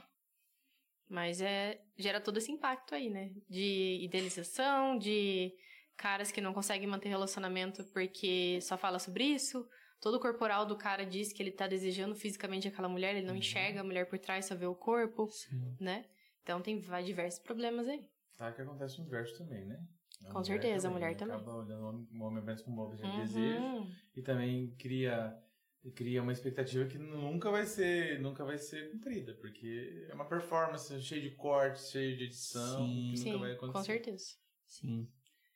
Didi, é, você, como a gente falou no começo, você tem o Ministério Vida Pura, ele trata muito disso. Ai, posso fazer só um breve comentário? Com certeza, Nicole. Sobre o trabalho que eu fazia no NID, Ah, que é o sim. Nova Identidade, Ah, com as prostitutas e travestis, a gente evangelizava, mas também dava suporte de acolhimento. Mas a gente via muito homem casado que iam ficar com travestis. Ah, principalmente Apenas a pra- clientela. Pra, com- pra suprir essa projeção que eles tinham de, de coisas de poder, né? Enfim, coisas veladas. Que a princípio ninguém não é dito, mas era fruto também de vício pornográfico. Com certeza. Que doideira. Mas, Didi, você, você trabalhando na, no Ministério e foi um ministério que me ajudou também muito na minha caminhada nesse tempo aí. Tem me ajudado ainda. Como a gente fala, né, no Ministério, no próprio MVP, que a, o vício em pornografia ele vai estar sempre com a gente, né? Ele degra é a, a degradação da mente mesmo. E pra galera que tá em casa entender mais de, o que que é, o que a pornografia realmente faz no nosso cérebro. Uhum. É, e pra galera procurar ajuda, né? Pra galera também entender, pô, será que eu sou, por, sou, sou viciado Uhum. em pornografia? Ou muitas vezes sou viciado em masturbação? Uhum. Porque eu já ouvi dentro de igreja já que a masturbação pode ser feita normalmente. É tranquilo, né? que é tranquilo, não faz mal. E a gente sabe que não é assim que funciona. É, eu poderia falar disso sobre, mu- por muito tempo, porque seguirão são oito anos, né, tratando disso todo dia, inúmeras pessoas estudando muito sobre isso. Mas o ponto principal aqui, que eu, que eu gostaria de dizer, é uma, uma ilustração. Com certeza vocês de casa já viram Spider-Man 3 com Tobey Maguire, vocês já viram também, né, pastor Nicole? Lembram quando, quando o Spider-Man ele conhece a, a simbiose do Venom? Uhum. Que um negocinho pequenininho pega o corpo todo do Spider-Man e de repente o uniforme dele já não é mais vermelho, mas agora é preto. Porque a simbiose pegou todo o uniforme do Spider-Man e pegou até mesmo a essência dele. A pornografia é exatamente assim. Você, você começa achando, ah, vou usar pornografia, vou consumir pornografia e me masturbar, isso vai atingir apenas a parte sexual do- da, da minha vida. Mas isso atinge a parte física, a Recompensa. parte, a parte, exatamente, a parte, como você lida com dinheiro, como você se relaciona com seus amigos, como você trabalha. Quer ver um exemplo besta, mas que a pornografia, que é um caso, o caso da pornografia? A pessoa começa a fazer academia, deu um mês, ela não ficou forte. Vou parar de fazer academia, não tá dando resultado. Uhum, Vou começar a guardar dinheiro, mas daqui deu um mês eu não consegui ficar rico ainda. Vou parar. uhum. Porque a pornografia ela estraga completamente a, a parte de dopamina do seu cérebro, que é o sistema de recompensa. Você é doutrinado pela pornografia que tudo tem que ser na hora. Tudo tem que ser na hora. Então, até voltando um pouquinho, se você está ansioso demais, talvez você esteja, você esteja colhendo frutos de pornografia que você plantou no passado. E, gente, Tiago. É qual é a passagem, Tiago? Você lembra? 5 de 6? 5,16. diz que nós devemos confessar os nossos pecados para sermos curados. Davi deixa bem claro que enquanto ele não confessou o pecado para Deus, ele não foi perdoado e ele só começou a ter o seu corpo machucado, degradado, o seu osso ficou envelhecendo. Nós somos perdoados por Deus, então nós precisamos confessar os nossos pecados para Deus. Mas se você é viciado, se você tem um pecado e você não consegue largar, você precisa confessar para alguém. E nesse caso, a melhor pessoa vai ser o pastor, alguém mais maduro que você na fé. Uhum. Porque não adianta nada você confessar pra alguém que é imaturo na fé e a pessoa vai cair junto com você. Vai te julgar, só te É, afastar e te humilhar. Vão ser né? dois cegos, né? Um cego guiando o outro, Deus cai no atrapalhar a confissão, né? Com. Exatamente. Um Então, trauma ali. se você entende, se o Espírito Santo está te levando a entender que você tem não um problema, mas um pecado na área sexual, confesse o seu pecado Uhum. para você ser liberto. Nessa caminhada, gente, eu já vi casos em que a pessoa foi conseguiu se libertar sozinha. Mas para um caso que você me der, eu te dou mil para que não conseguiram, precisaram de ajuda. Uhum. Então você tem um time de pastores aqui na igreja, tem o Ministério Vida Pura aqui na igreja, que é um ministério da nossa igreja. Sim. Então você pode nos procurar, procurar o pastor Renato, procurar até o mesmo o próprio Luquinhas, que a gente pode te ajudar e vai te dar um direcionamento. Mas você não pode continuar vivendo dessa maneira. Você não pode continuar vivendo dessa maneira. E eu falo com tranquilidade com você que está me ouvindo, porque se 100 pessoas ouvirem essa mensagem, 50, no mínimo, tem pecado de pornografia, de moralidade sexual em sua vida, não tratados. Então, o Espírito Santo está te chamando para você mudar de vida.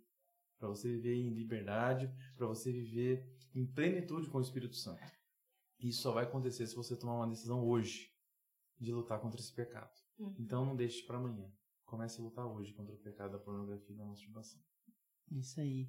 A gente tem lá no próprio ministério tem os relatos, né? A gente vê o tanto de família hoje salva, né? De, de- por Jesus mesmo, porque a gente sabe que é Jesus, que faz isso. A própria família do Didi, que a Fernanda e a Emily. Cara, isso aí, quem diria, né, Didi, que você há nove anos atrás você não imaginaria ter uma família tão tão bela assim. Jamais, jamais. Então, então isso é, é Deus basicamente estruturando a nossa vida.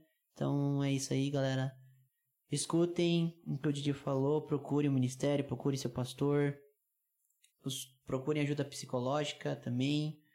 E vamos combater isso, esse mal que hoje pra galera.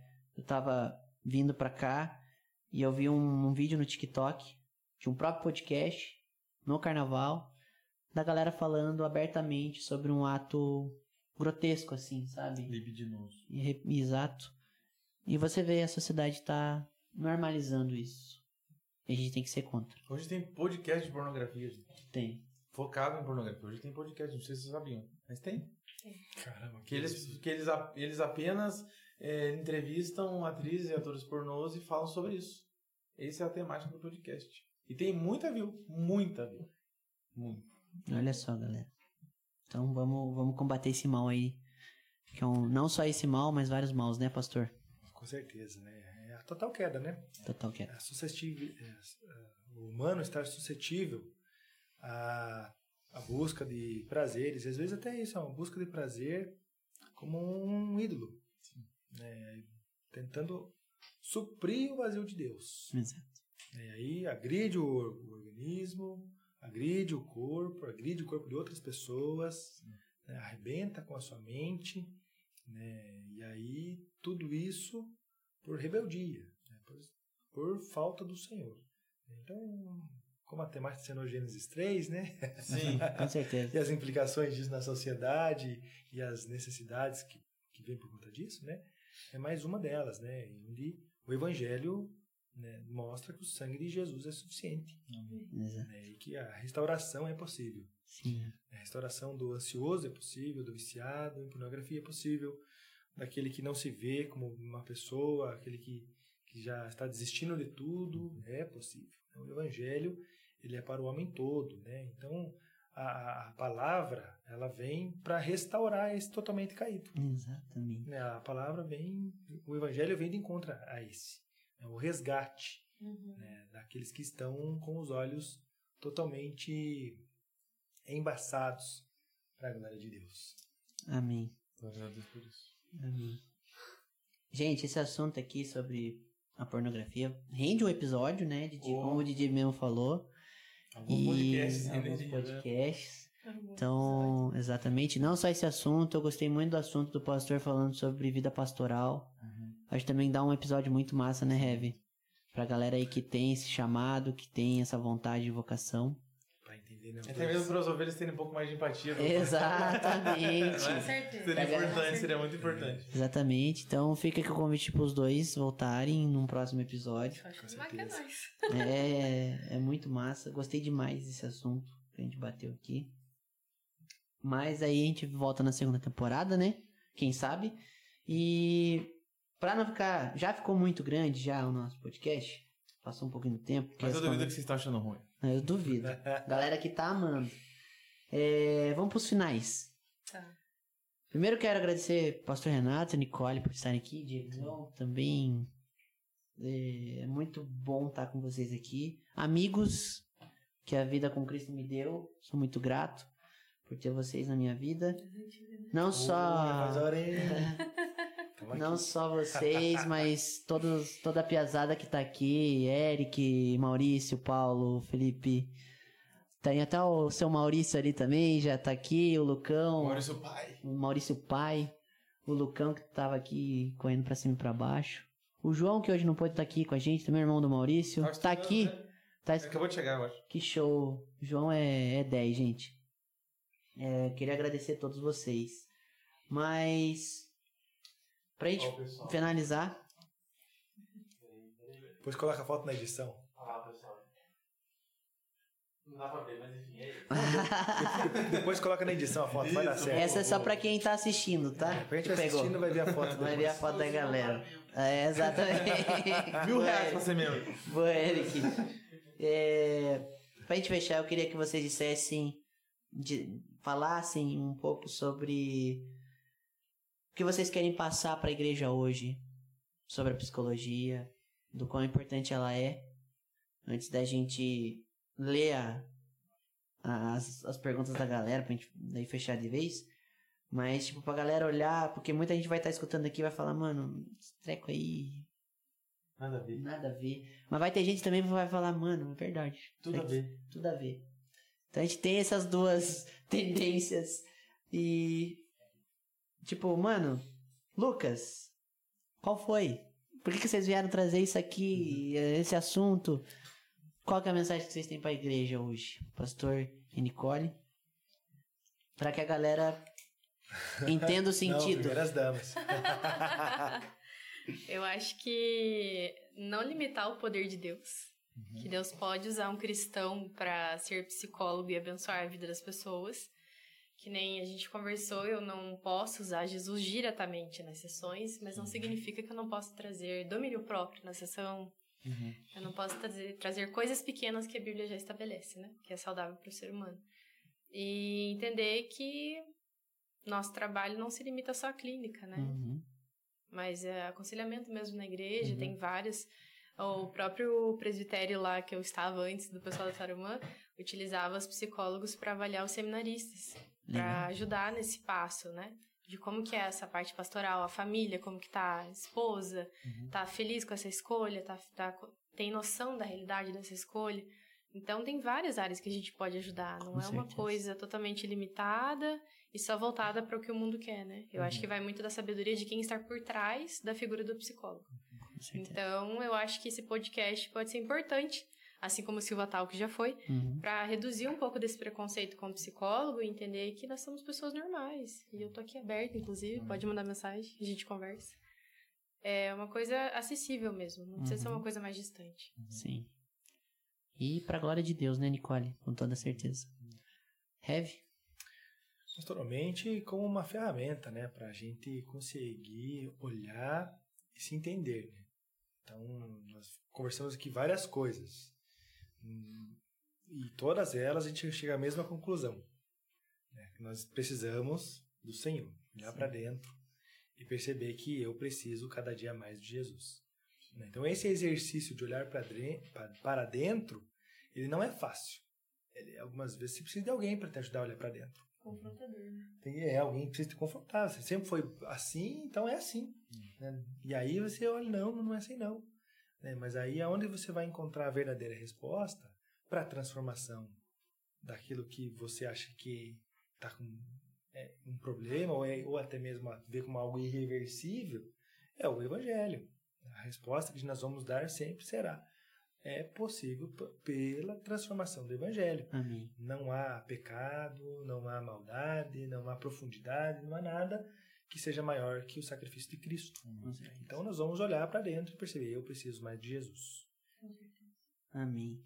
E até a gente vê lá a história de, do, de João 21.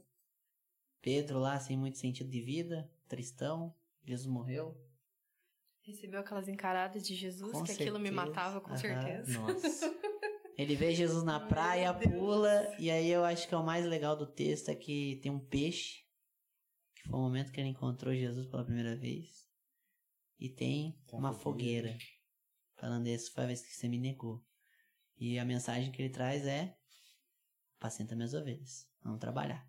Você não, não parou aqui não, Exatamente, como foi com Elias, né? com Elias também. Vai para a cidade lá que tem trabalho para você.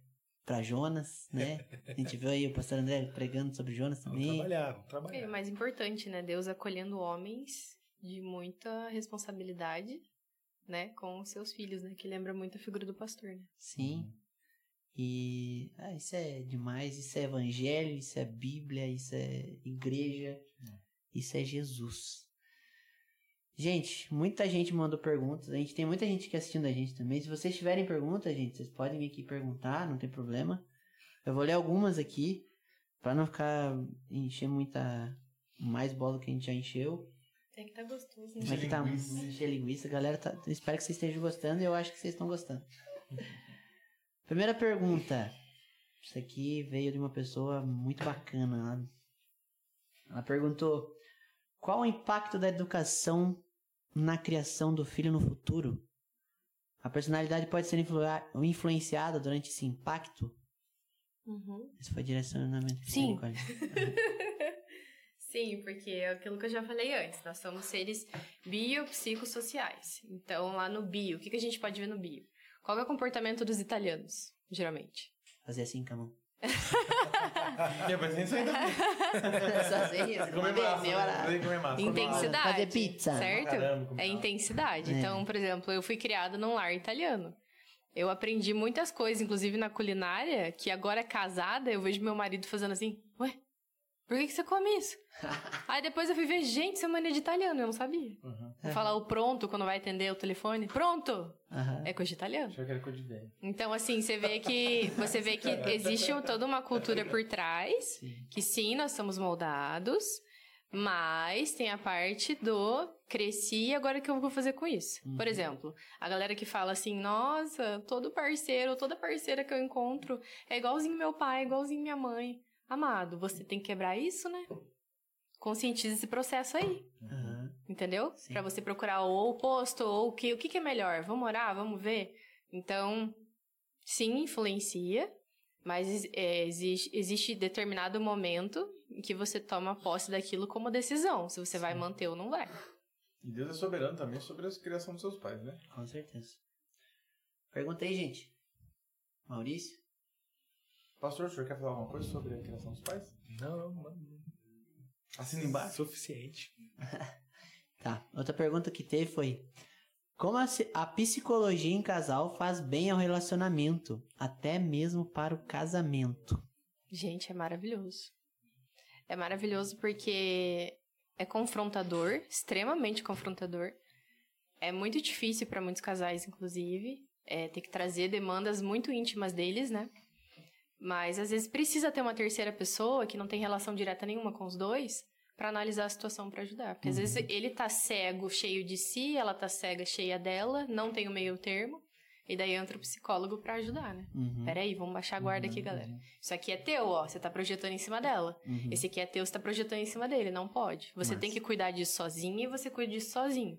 Tanto que muitas, muitas terapias de casais que eu faço, chega um determinado momento que eu falo, vamos fazer a terapia individual de vocês, porque isso é teu pra você lidar, não é do casamento. Você tá projetando no teu marido, na tua esposa, coisas que bacana. são tuas que você não lidou. Legal. Então é bem importante. Show de bola. É importante também os casais cristãos, no caso, entenderem que, que eles têm no gabinete pastoral um lugar de acolhimento, um lugar seguro também para tratar as feridas emocionais e espirituais do casal também.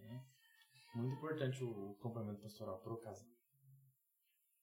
É, na verdade, a gente tem um- uma dificuldade de fala, né? Então, geralmente, o homem tem mais dificuldade em pedir ajuda. É o que eu vejo, assim, a mulher fala, nós vamos conversar com o pastor. Daí senta os dois, mas tocando. fala aí. Isso é cultural, que vem da família, e o homem escolhe não mudar isso quando cresce. Aí é importantíssimo. E, Na verdade, quando eu estava fazendo ainda curso de noivo, é, a gente lê um livro muito bom que ele explana essa ideia do, da diferença. De você acolher a diferença do outro. Uhum. Então a mulher não tratar o marido como uma outra mulher ou esperar dele coisa que mulher faz. E o homem não esperar da, da mulher que ela faça coisa que o homem faz. Uhum. Então é entender e tratar a diferença um do outro. E aí então acolher a diferença e entender que não vai mudar. Sim. E algumas coisas entender, não, isso daqui a gente precisa construir junto. Uhum. Uhum. A conversa, eu vejo muita, muitas pessoas não conversam. Sim. Ela Vai pro casamento sem saber. Por exemplo, não conversa coisa trivial, por exemplo, ter filho. Quantos É. filhos nós vamos- nós vamos ter? É. E aí depois que casou, um Daí descobre. quer ter um montão e o outro fala, mas eu não quero estragar meu corpo. É. Ou a outra, né? Aí, aí o que faz? Como que resolve? Né? Uhum. E vai dar um problema para construir isso. Difícil. Muito então difícil. eu, eu entendo que a conversa precisa existir hum, antes de casar já. Essa é a função do namoro e do noivado, É, né, né? Rev? Confrontar ideia, né? verdades. É, do pessoal pula etapa e aí pensa que namoro é só beijar na boca. Por isso que eu falo, nossa, eu falo isso sempre. Namoro não é pra adolescente. Não, Ui, Eric, essa doeu, hein? eu vou casar. Não, ele é jovem. Ah, ele é jovem Não é agora, adolescente. Ele é verdade. trabalhador. Verdade. Não é pra adolescente porque eles não entendem essa seriedade, essa, o nível de maturidade que tem que ter pra construir uma relação. É isso aí. Esse Pastor, comportamento prova, né? pastor, já emendando junto que teve outra pergunta. Por que, que é tão difícil a galera se abrir com pastor? É problema da igreja? Eu não acho que é problema da igreja, eu acho que é problema mesmo de Davi. É dificuldade de falar, pôr pra fora, Uhum. de querer resolver. Algumas vezes até a pessoa quer resolver, mas ela não quer né, de, de fato. Uhum. É bom resolver, mas não, não, não consegue aber- abertura. Por, por Sim. exemplo, nós temos aqui na igreja pastor todos os dias. Uhum. Então a agenda nossa aqui, a gente dá um jeito para conversar. Claro, às vezes não é no dia que a pessoa quer, mas a gente vai dar um jeito, vai acolher. Mas não é todo mundo que tem segurança. Sim. Mas ao mesmo tempo nós temos muitas pessoas que vêm conversar, que aproveitam bons tempos aqui na igreja conversando com os pastores. E às vezes nem membro é também, né? Ne- Não, e por telefone também. A gente tem pessoas que tem pastor aí? Tem. Uhum. E aí, então a gente conversa. Eu acho que o problema é um pouco estrutural, assim, é a pessoa querer falar. Não é o problema, porque alguma pensa, ah, se eu falar pro pastor, o que, que ele vai pensar? Exato. Mas também eu acho que é o cultural do, do que a gente já falou, de botar o pastor no altarzinho, né? Eu mesma, depois que eu comecei a fazer amizade com inúmeros seminaristas e pastores, eu comecei a ver, falei, nossa, eles são muito legais. Dá pra você aprender muita coisa tomando um café como um amigo que tá na sua casa. Você sim. aprende, edifica a vida, é muito bom. Pastor Patrick é meu amigo, pastor Lucas, pastor Thiago. Tem um monte de amigo pastor, outro aqui futuro pastor, esse aqui conheci como seminarista. E assim, é, quando você tem relacionamento direto com eles, você percebe que é muito legal. Você pode aprender mesmo tomando uma coca e comendo uma pizza. Sim. Coca então, né, Heavy? Nossa. Falou a palavra certa, né? É divino. Qual, qual que é a frase, pastor? Na Coca vai? Na coca. Na coca, na- na- no céu vai ter coca, né? Exatamente. É o contrário. Só vai ter coquinha gelada e não vai fazer mal. Exatamente. Vai ter coca glorificada. Vai. Com certeza. Glória a Deus. Lá, não é, lá no céu não vai ser alô diabo, vai ser Amém.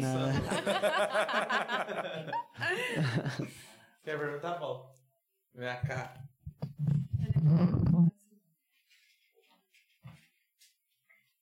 Mas que ele vai cantar. É pra Nicole. São tantas emoções. Roberto Carlos.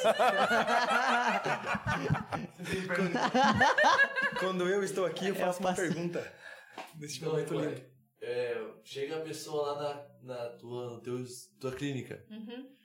e o primeiro contato que você tem com ela, que ferramentas você utiliza pra tornar mais contraído, pra pessoa realmente se abrir com mais facilidade? Aham. Essa é a parte da transferência que eu falo.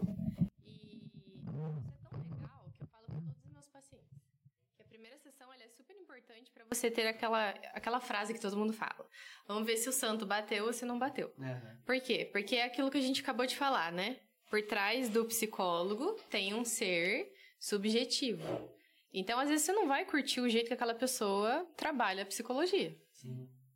Então você precisa ter essa primeira sessão com o psicólogo vai explicar a forma que ele aborda, ele vai, você já vai sentindo a forma que ele trabalha e você vai ter a liberdade de, de expressão de falar. Essa forma de metodologia não serve pra mim, essa não serve. Uhum. Então é dessa forma que você consegue ter, que nem eu falo pra vários pacientes meus, eu não vou ficar chateada se fizer a primeira sessão comigo e falar, ah, não curti o teu jeito. Tá tudo bem. Porque eu acho que tem gente que gosta de um psicólogo mais fechado, um psicólogo mais direto, descontraído. Sim. Vai da forma que você entende a tua linguagem, né? Bacana. É... Respondi? Show de bola. É... Então, por último, a última pergunta foi de uma pessoa in- introvertida, provavelmente. Que ela perguntou: A psicologia ajuda a pessoa a falar em público? Ajuda. É isso, boa noite. Acho que foi reto, Isso então é pessoal. É, procure uma psicóloga. É, tá tudo certo. Tchau, tchau. Depende do objetivo, né, Lucas? Eu acho que se for o objetivo, ah, eu quero dar palestras. Uhum. Tem curso pra isso. Sim, Nem tudo precisa ser feito uma análise. sim. Mas eh, se você é introvertido e você não tem facilidade de falar, mas você quer falar, a gente pode ver. Porque assim, ó, a introversão e a extroversão não são coisas definitivas. São Aham. coisas ambientais geradas. Por exemplo, até os meus 18, até uns 20 anos ali, eu era muito extrovertida. E hoje eu sou bem introvertida, eu canso muito fácil. Eu sou muito do ficar em silêncio, de digerindo o que eu tô sentindo pra depois pôr pra fora. Embora pareça que eu sou super comunicativa e Uhum. tranquilo, isso pra mim agora tá sendo um baita de um esforço. Provavelmente Uhum. amanhã meu marido sabe bem. Amanhã eu não vou conseguir falar a manhã inteira. Eu fico Uhum. bem pra dentro, assim, quietinha. Então, assim, é saber regulamentar isso. Hoje, por exemplo, quando eu faço o teste psicológico, é, eu tenho, por exemplo, 23 pontos pra introversão e 20 pra extroversão. Então é quase equilibrado. O meu marido é 20-20, gente. Ele é e- equilibradíssimo. Caraca. ele usa a extroversão e a introversão no momento que ele precisa. Então vai de, de criar ferramentas pra ver como que você vai se sentir mais confortável. Entendi. Esse teste dá pra fazer de boa? Tá. Show. Show. É uma avaliação psicológica bem de boa. Legal. Aí, gente. 50 reais. Aham. É importante. Bom se fosse cinquentão. Ah, exato. Bom se fosse. Se quer de graça, chega aí na, na Silva, né, pastor? Fala com o pastor Renato, ele vai te dar um, ó. É, eu Toma orar. uma coquinha e eu, vou orar pra você. Eu vou orar com você. aí, ó. Bem. Vai tomar notícia a pessoa trazer, né? Com certeza. Esses dias a gente achou uma, aquela vez lá, né, Heavy? Não tinha coca, nós queríamos tomar coca, fomos lá no freezer, abrimos o freezer, cocona lá. Não, deu o Rafa mandou mensagem. Deixa uma coca pra vocês aí. Ah, é, foi o Rafa que mandou. Deus é pai, não tá abraço, né? Ah, sim. E, o- e usa as pessoas, e usa as pessoas boas, né, pra, pro reino dele, né, Rafão? Mas é isso, gente. Você que ouviu até aqui, Deus te abençoe. Que a graça do Pai esteja com você. A gente sabe que essa conversa aqui é polêmica, mas é bênção também. Acho que é mais bênção do que polêmica. A gente pode sim se dizer. É, E quem diz que polêmica não pode ser abençoada, né? Exatamente. E Deus usa, usa com certeza a Nicole ali no âmbito dela. Tem usado o pastor Renato aí na Silva há muito tempo e vai usar muito ainda na vida dele. E o Didi também no MVP, na, na caminhada de pastoral. E a gente aprende muito com vocês. Creio que todo mundo aqui sai com um aprendizado muito massa, muito top. Quem tá ouvindo também, quem tá assistindo, então, nem se fala, deu muitas risadas com as nossas caretas aqui. Tomara. Muita. Isso foi muito massa. E, gente, de verdade, comentem aqui o que você achou, se você gostou, suas dúvidas. Depois a Nicole e o pastor vão deixar os Instagrams deles aqui pra vocês baterem um papo, o próprio Didi. Então, conversem com eles, dúvidas que você tiver no podcast. E não deixem de seguir a gente nas nossas redes. A gente vai ter o episódio 3 sobre louvor com o João, com o Rogério, mas a gente vai ter outros episódios.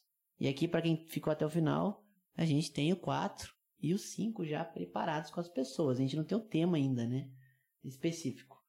Mas no episódio 4 a gente vai ter sobre. ci- eh, a gente tem o tema já, na verdade, sobre ciência, mas a frase que a gente vai usar defeito ainda não.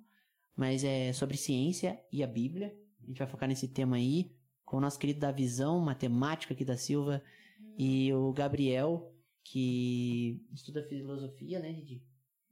Não, economia. Economia, mas. É, O Davi é PHD e o, e o Gabriel é mestrando. Sim, mas os dois conhecem bastante sobre filosofia, é, física, matemática e tudo mais. E o nosso quinto episódio, Pastor Davi da Central. Todo quem conhece ele aí sabe quem é. E o Pastor Vitor, que vamos falar um pouco sobre chamado pastoral ou chamado no geral. Então, espero que vocês estejam tranquilos. A gente tá conversando também com o Pastor Kassab no último episódio dessa temporada. Então, se falar sobre um pouco de educação, a gente falou um pouco sobre educação aqui de filho, como teve a pergunta ali. Então, você que perguntou, fique ligado, a gente vai ter esse episódio. E, gente, é agradecer muito o conselho da nossa igreja, agradecer a Deus por tudo que ele tem ministrado na nossa vida e nesse podcast, os equipamentos que ele tem dado pra gente, a galera trabalhando, expondo. Isso é maravilhoso, gente. Só quem quem trabalha, quem vê Jesus, entende como ele é maravilhoso na nossa vida e o que ele faz pra pessoa que trabalha no reino dele. Pra fechar, Heavy e Nicole, deixem aí suas redes sociais e no final deixe uma frase de impacto novamente, mas do que vocês aprenderam aqui, né? Do que vocês vão levar daqui e pra galera de casa também, às vezes ela- você vai falar, ah, eu saio com essa frase aqui, a galera de casa vai falar, pô, é a frase que eu pensei. Isso é massa. Uhum. Difícil pensar numa frase só. Cabeça do psicólogo é muito Mas pode complexa. bastante. Mas eu acho que, apesar de todas as patologias, Deus é soberano, né? Amém. É a frase que fica sempre pra mim. Tudo que nós falamos aqui, biblicamente, Jesus é o caminho, a verdade e a vida, né? Então, aí você vai conseguir se encontrar quem você é somente a partir de Jesus. Amém. Redes sociais, Heavy. Renato Outeiro, Instagram. É, é Nicole Freire, que agora eu sou casada. Ah, Como que é o Nicole? A N-Y-C-O-L-L-E, diferentão. exato. Ainda bem que ela não leu o script. Tava errado. Mas é isso, gente. Siga. Se você quer ver pregações do pastor Renato, é no canal da Silva Jardim, PB Silva Jardim no YouTube. O nosso querido Silas tem mandado ver nas edições também. Então siga as Tem- Tem Instagram. playlist lá de todos os pastores, na verdade. Todos E- os pregadores da Silva estão lá. Cada um com a sua playlist. Com certeza. Se você também quer procurar a escola bíblica de alguma igreja, Nossa Silva também tá de portas abertas, né? Pastor Renato dá aula. Para todas as, todas as idades. Exatamente. Domingo, E- 9 e meia, escola dominical. E à noite, 19 horas, culto de adoração ao nosso Deus. Exato. Didi quer deixar uma mensagem também, no que você sai daqui pensando, uma frase de impacto pra galera? Caminhão batendo no muro. Uma grande frase de impacto para vocês. Gente, Deus abençoe.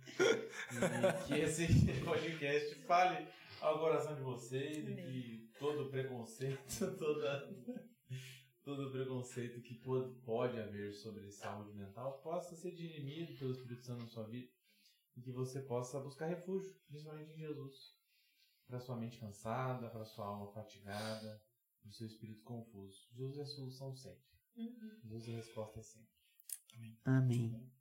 É isso aí, gente. Pastor, eu não sei se pode, mas é, praticar a benção, né? Fala. Impletar. Impletar a benção aqui pra galera que tá ouvindo. Pode ser impletada. É, pode. Não sei se vocês vão Então- no podcast, mas se vocês desejarem, tem hora. A gente já deseja.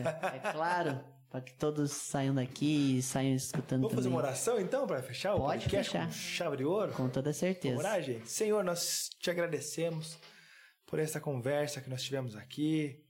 Em nome de Jesus, nós pedimos a bênção do Senhor sobre cada um que participou, Senhor, que todos possamos continuar aprendendo mais do Senhor.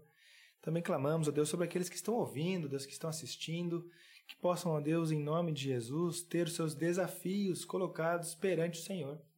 Ó Deus, entender quem é a partir de Jesus, utilizando, Deus, da forma como o Senhor tem colocado pessoas, ó Deus, psicólogos, pastores, Deus, todos aqueles que tem, o Senhor tem levantado Deus, para cuidar do teu povo. Acalma, Senhor, os corações, derrama da tua bênção, Senhor, a todo o tempo. Nós te louvamos e agradecemos porque o Senhor é bom o tempo todo. O Senhor, ó Deus, enviou seu Filho para nos salvar e em nome de Jesus que nós podemos fazer um podcast como esse, em nome de Jesus que nós nos reunimos. Em nome de Jesus, Senhor, nós oramos agradecendo. Amém. E quanto mais, irmãos e irmãs, fiquem na paz. Que o amor insondável de Deus o Pai, que a maravilhosa graça de Deus Filho, Jesus o Cristo, que a consolação do Deus Espírito Santo esteja sobre você, sobre a sua casa, sobre todo o povo de Deus, em nome do Pai, do Filho e do Espírito Santo. Amém. Deus te abençoe. Amém. Deus abençoe. Valeu, galera.